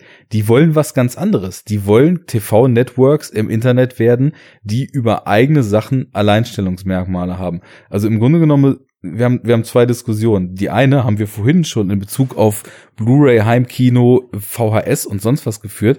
Eine Frage ist, wie mache ich folgenden Generationen simpel in der gesamten Breite, in anständiger Qualität und zu einem bezahlbaren Preis das komplette Filmerbe verfügbar. Und da ist die Antwort halt nicht Netflix, da war die Antwort auch noch nie Netflix. Da gibt's derzeit noch keine Antwort. Äh, haben wir vorhin diskutiert. Wer wirklich Liebhaber ist, kommt irgendwie um Blu-rays nach wie vor nicht rum. Äh, die am meisten Filmgeschichte kannst du dir reinziehen, wenn du dir in einer einigermaßen gut sortierten Stadtbibliothek einen Ausweis machst und dahin rennst und dir DVDs und Blu-rays holst und äh, dich einmal Arthouse und, zu, und zurück und hier jetzt irgendwie auch noch ein bisschen neuer deutscher Film dazu durch die Filmgeschichte guckst. Äh, aber so, also das ist im Grunde genommen ein Archiv, was man da fordert. Ein Filmarchiv, was online ist, was einen bibliothekarischen Anspruch hat und äh, wo im Endeffekt sich jeder weltweit irgendwie seinen Leihausweis machen kann und dann da die Streams abrufen kann. Aber das will nicht Netflix, das will nicht Disney, das will nicht Amazon. Die wollen im Kampf um die Neuerschaffung von, von Serien und Filmen Oberwasser gewinnen gegenüber ihren Konkurrenten und wollen aus einem Business Model heraus Leute an sich binden über die Bereitstellung von exklusiven Dingen. Also im Grunde genommen, wir brauchen ein Archiv, bis zum Launch von Netflix, was alles, was bis dahin in der Filmgeschichte und Seriengeschichte entstanden ist, archiviert und abrufbar macht. Und äh, wir brauchen quasi die, die Instanzen, die jetzt noch Filme und Serien weiter produzieren und die sich in einem anständigen Wettbewerb wie früher Studios in Hollywood oder wie später TV-Serien im äh, TV-Networks in den Cable-Networks der USA durch Konkurrenz und durch Angebot von vergleichbarem und vergleichbarer Qualität irgendwie zu Höchstleistungen motivieren, äh, ja, um, um Neues zu erschaffen. Aber ich finde, das sind zwei Diskussionen, da habe ich letztens nämlich eine ganze Weile drüber nachgedacht, die oder zwei Forderungen, die überhaupt nicht miteinander vereinbar sind, weil mittlerweile die Ziele dieser Dienste und Firmen, und damit schließe ich es ab, so weit von Konservieren des Filmerbes entfernt sind, dass das unterschiedliche Welten sind, die da aufeinander prallen. Und ähm, ja, und ähm, da hat sich eben auch der Markt verändert. Netflix ist gestartet als Alternative zum äh, zur Videothek, zum äh, deren Kerngeschäft war ursprünglich mal Scheiben zu verschicken. Also äh, du klickst ja bei Netflix auf der Website äh, Batman Begins als DVD und übermorgen ist in der Post Batman Begins auf DVD und dann kannst du den zu Hause dir angucken und nach drei Tagen packst du den wieder in den Umschlag und schickst den zurück an Netflix. So haben die ja ursprünglich mal angefangen. Ja. Dann kamen sie halt mit ihrer Streaming-Plattform und haben gesagt, ey, hier nichts mehr Scheiben verschicken, wie cool ist das denn? Du klickst nur noch drauf und der Film geht los und waren halt genauso wie eine Videothek breit und vielfältig aufgestellt, ja. weil auch alle entsprechenden, wie du so schön gesagt hast, Content-Inhaber gesagt haben, ey cool, das ist ja vielleicht ein weiteres Standbein zu Kino und Heimkino und Fernsehen und Ausleihen und Kaufen. Und das hat jahrelang gut funktioniert, bis dann absehbar war, dass eben so jemand wie Disney was eigenes aufbauen will, dass vielleicht auch noch der ein oder andere weitere Anbieter lieber was eigenes, lieber sein eigenes Netflix bauen will. Und dann hat Netflix natürlich gesagt, ja gut, wenn hier eh alle äh, langsam gehen, dann legen wir den Schalter um und machen den Scheiß halt selber. Also irgendwas müssen wir ja auch zeigen. Irgendwas ja, wollen wir ja zeigen.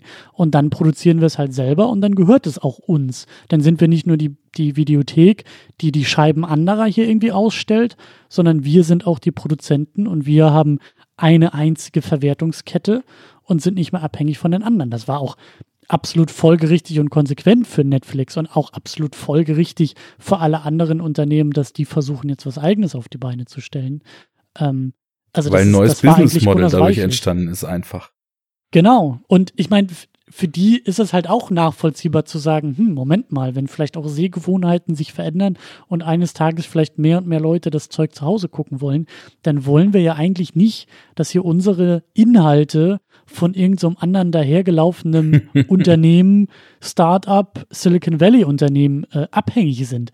Da hat halt die Musikindustrie ja legendäre Lektionen gelernt, die nach wie vor alle anderen Unterhaltungsbereiche äh, als Warnung ja immer noch ansehen, weil bei denen war es ja genau ja, so. Oder auch nicht, ne? Also wie konsistent sich zum Beispiel die, die Buch- und Literaturindustrie jeglicher Zukunft verweigert, ist halt schon beachtlich, ne? Also da merkt man, obwohl das damals so krass den Bach runterging, alle haben da nicht draus gelernt. Ja, aber also nicht nur das den Bach runtergehen, sondern der, der, das große Problem für die Musikindustrie war ja eben auch, dass die sich mit Apple eingelassen haben. Also klar. Äh, ich glaube nicht, dass es ein Problem war. Ich glaube, für, Apple. Doch, für die Musikindustrie schon, weil, also Piraterie war natürlich ein großes Problem. Aber der große Trick bei Apple war ja, dass die bei, der, bei den Musiklabels angeklopft haben und gesagt haben, hey, wir haben eine Idee und das wäre eine super Alternative zu Piraterie. Und das Apple, was so angeklopft hat bei den Musikunternehmen, das war vor 2003. Das war auch, glaube ich, noch, ich weiß gar nicht, ob sie geklopft, ich glaube, sie hatten geklopft und hatten auch schon den iPod, aber der iPod lief am Anfang nur auf Mac-Geräten. Macs und iPods waren damals so klein, dass die natürlich, dass die Labels gesagt haben, pff, ja klar, kein Problem, was soll schon passieren? Ein bisschen mehr Geld verdienen nebenbei für diese obskuren Typen, die da irgendwie mit diesen weißen Laptops und äh, äh Kopfhörern rumrennen. Aber die Warum weißen nicht? Kopfhörer, die haben sie zu Stilikonen des Jahrtausends gemacht. Und das ist der Punkt, dass halt die Verträge gemacht wurden und dann ist Apple halt explodiert. Dann gab es die iPods auf einmal für Windows, dann gab es iTunes für Windows, dann waren das auf einem, also dann ist das komplette Unternehmen mit diesem äh, iPod so extrem gewachsen und explodiert, dass auf einmal dieses obs diese obskure Plattform iTunes für diese obskuren Geräte iPods der Standard wurde in Sachen digitalen Musikvertrieb. Und was halt für uns als Konsumenten war das halt ziemlich gut, weil das, was Apple da durchgesetzt hat, auch für uns Konsumenten in der Regel gut war. Aber die Plattenlabels haben gesagt, äh, Moment mal, jetzt müssen wir in Zukunft für alle Verkäufe, die wir hier digital machen, diesen blöden Apfelladen mitbezahlen also mit verdienen lassen. Und der gibt uns dann auch noch vor, was die Sachen kosten. Der gibt uns dann auch noch vor, wie das alles verkauft wird. Die haben halt eine Menge ähm, Marktmacht dadurch verloren. Das schon, und aber ich das, glaube, das will halt zum Beispiel, das will halt die Filmindustrie nicht. Die Filmindustrie will halt eben, deswegen setzen die jetzt auch alle auf eigene Plattformen. Die wollen halt nicht, dass da irgend so ein Zwischenhändler sitzt und denen irgendwie noch Vorschriften machen kann, wie viel die an ihren eigenen Film verdienen oder sowas.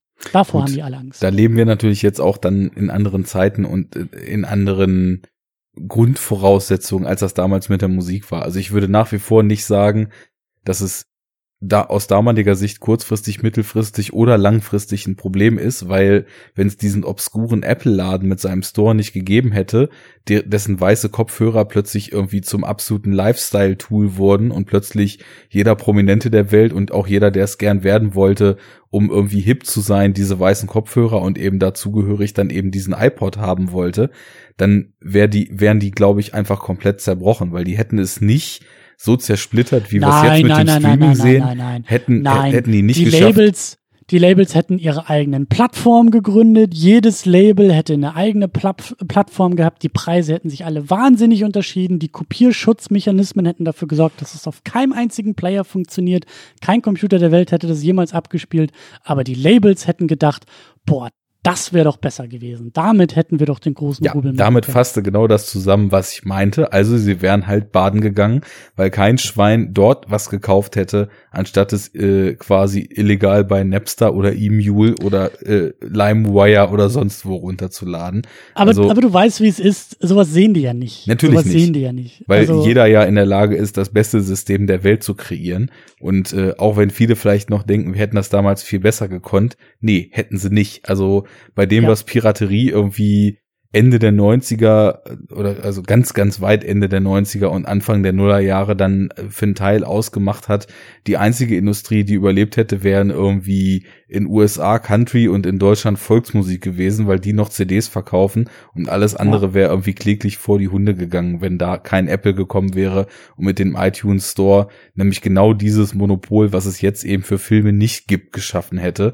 Eine ja. Anlaufstelle, wo jeder sämtliche Musik kriegt, zu einem vertretbaren Preis sich das äh, noch viel praktischer als auf CD kaufen kann, überall mit hinnehmen kann, hören kann und da wenig Hackmack mit hat und dann plötzlich sich keine Gedanken mehr machen muss, dass die Grün-Weißen anklopfen und sagen, übrigens, von ihrem Torrent wurden irgendwie Teile von Britney Spears mit, mitgeschert, also es macht jetzt erstmal 14.000 Euro Strafe.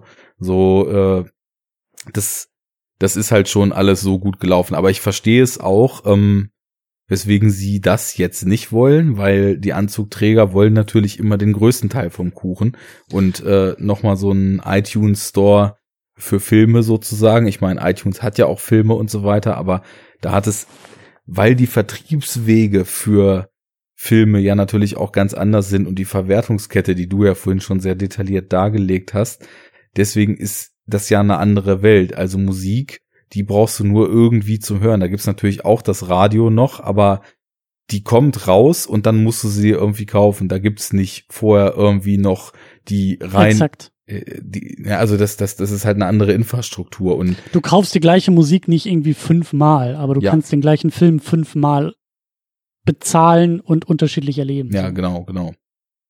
Ja. Ähm, ja, spannend, und, wo das hingeht. Und dieses Ding so mit, wenn die Anzugträger die Entscheidung hätten und jeder packt sein eigenes Brötchen, ich finde so ein bisschen sehen wir das jetzt tatsächlich im Streaming-Bereich, weil tatsächlich ja, irgendwie ja. jetzt jeder dahergelaufene Anzugträger, jedes Label, jede, jedes Studio auf die Idee kommt, eine eigene Plattform aufzubauen und viele halt auch vorhersehbar damit voll an die Wand fahren werden, so wie halt CBS in den USA, der Fernsehsender irgendwie mit Star Trek und jetzt Twilight Zone und ich glaube, Warner Brothers will irgendwie auch eine eigene Plattform starten. Disney tut es ja jetzt gerade. Gut, die sind halt irgendwie auch mit Fox mittlerweile groß genug, dass das was werden kann.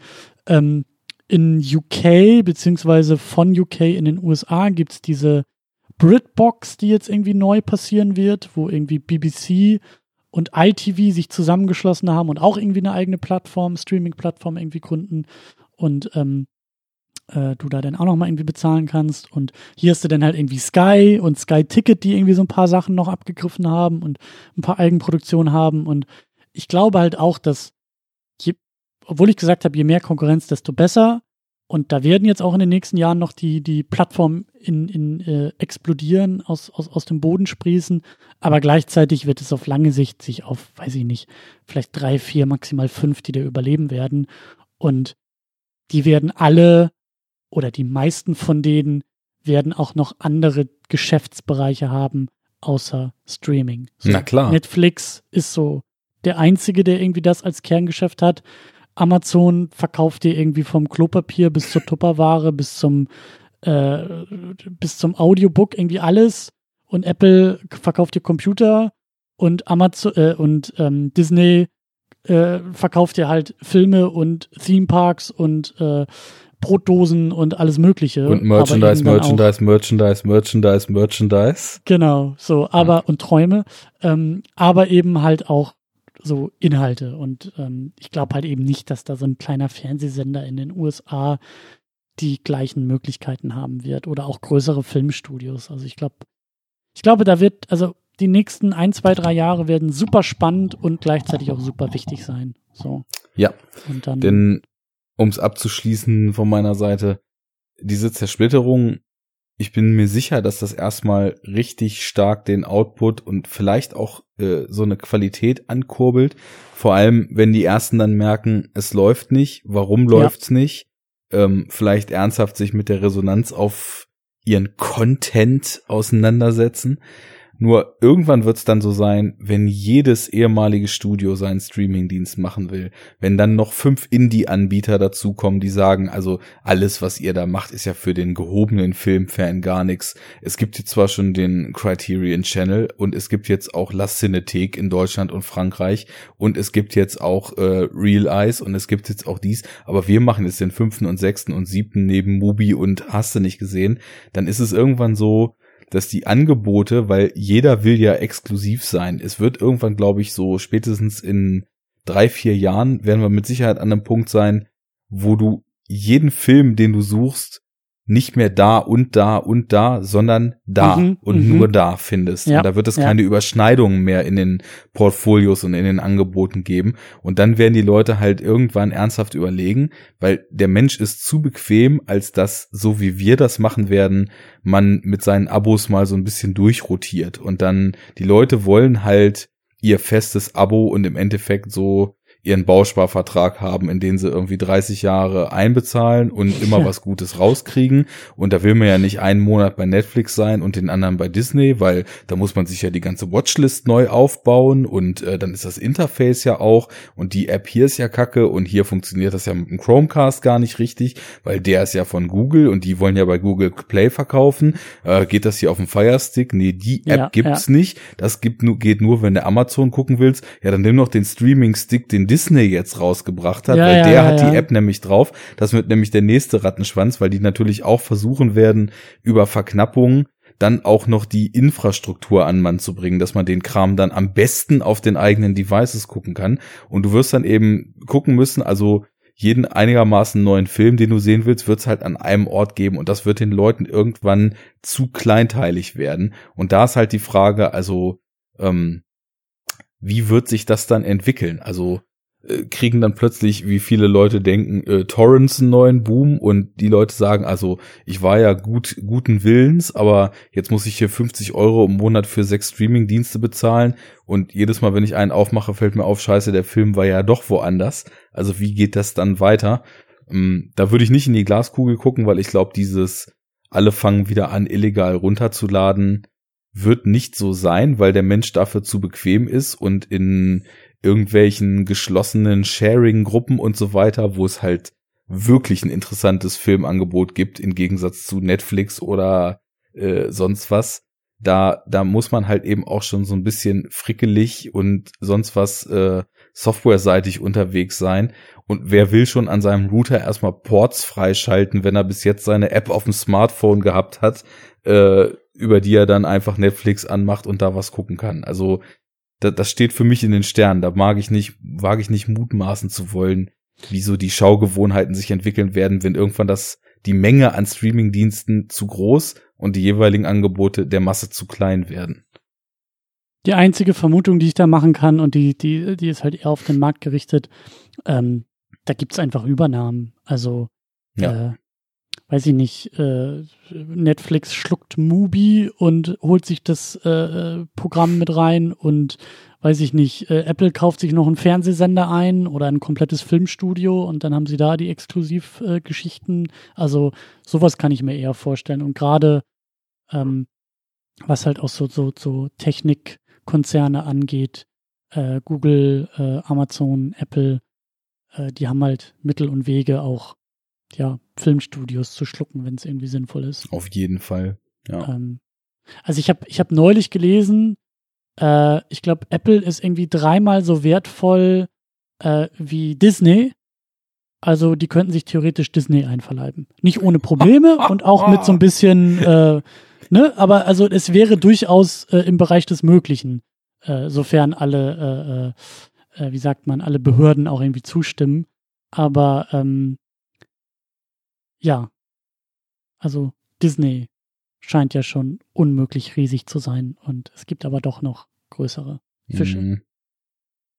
Und naja, man, wir, wir- sitzen daneben, äh, wir gucken einfach zu, wir klicken uns durch die Programme durch und nehmen mit, was wir kriegen können. Und äh, in drei, vier, fünf Jahren äh, kommen wir wieder zusammen hier auf der virtuellen äh, Enough Talk Couch und schauen mal ein bisschen zurück und weiter nach vorne, was so die Zukunft dann bringen wird. Ja, ist irgendwie witzig, dass wir jetzt von ganz woanders den Schwenk gemacht haben, um dann doch bei unserer lange irgendwie hinter den Kulissen besprochenen Netflix 2.0 Sendung anzukommen, nur um zu merken, dass es gar nicht mehr möglich ist, diese Sendung ausschließlich über Netflix zu machen, weil die Gleichung sich schon wieder total verändert hat und jetzt einfach deutlich mehr und deutlich anderes noch eine Rolle spielt. Also klar, man könnte sich über das System Netflix und äh, was die so machen auch lang unterhalten, aber ich habe das Gefühl, dass da eigentlich jetzt mittlerweile, also wann haben wir die Sendung aufgenommen? Vor zwei und einem Vierteljahr oder so, ne? Und das Hätte ich seitdem. jetzt auch gedacht, zwischen zwei und drei ja, Jahren. So, ja. so Anfang 17 war das, äh, dass seitdem eigentlich sich Netflix ziemlich, mh, ziemlich routiniert auf den gleichen Rhythmus eingefahren hat. Die ballern Serien raus, die ballern Filme raus, äh, die schieben Alibi technisch mal mehr, mal weniger interessante Filme von anderen Anbietern noch dazwischen, damit das Angebot dick aussieht. Aber ähm, das ist halt so deren Modell und über quantitative Angebotsstrategie holen die sich halt immer mehr Subscriber. Und ich habe nicht das Gefühl, dass sich in der Zeit irgendwie strategisch dann noch mal groß was umgestellt hat. Also als wir das letzte Mal gesprochen hatten, da haben sie ja vorher irgendwie noch diese Action-Shows und, und so Reality-Shows ins Programm genommen, die sich aber irgendwie nicht durchgesetzt haben. Also vielleicht schmeißt die auch mein Algorithmus nur raus, weil er irgendwie denkt, das interessiert mich sowieso nicht. Aber ich sehe nach wie vor irgendwie nur Comedy-Specials, Serien und Filme halt, ne? Ähm, ja, und ansonsten habe ich nicht das Gefühl, dass die nochmal konzeptuell irgendwas maßgeblich umgestellt haben, außer dass sie halt irgendwie wöchentlich jetzt auch Original-Filme mit drin haben. Aber ja, irgendwie ist da auch schon, die haben sich in, in ihrem Funktionsmaß, äh, was sie so anbieten, ist jetzt irgendwie auch schon gemütlich gemacht in den letzten Jahren. Ist zumindest so meine Einschätzung des Ganzen. Ja. Ja, aber das kommt davon, wenn ich irgendwie bei Enough Talk zu Gast bin, dann Ja. müssen wir ja zwangsläufig irgendwie über Netflix reden. Hier Ja. kann ich das ja mal. Das ist doch schön. Äh, dafür sind wir da. Dafür stehen wir mit unserem Namen. Wir haben enough getalkt. Äh, boah, geil. Ähm, unnormal. ja. ähm, ja, schön, dass du hier über etwas sprechen konntest, über das du sprechen wolltest. Und äh, ich würde sagen, wir beenden das Ganze einfach mal mit einer guten Nacht, einem Dank an die Hörer, äh, der Aufforderung, uns gern an euren sicherlich sehr vielzähligen äh, und sehr diversen Gedanken zur Entwicklung des Streamings, des Heimkinos oder vielleicht auch einfach nur mit Ratschlägen bezüglich technischer Aufrüstung des besagten Heimkinos äh, zukommen Stimmt, zu da haben wir mal mit angefangen, ja. Ja. stimmt. Wir haben einen guten Bogen gemacht. Zwar ist immer eins folgerichtig aus dem anderen entstanden. Ähm, ja, So und über Lotte müssen wir wohl beim nächsten Mal sprechen. ja, stimmt. Stimmt. Äh, das machen wir. Vielen Dank für die Einladung und äh, die Möglichkeiten und einen wunderbaren Abend und eine gute Nacht noch. Sehr schön. Dank dir, Christian. Bis bald.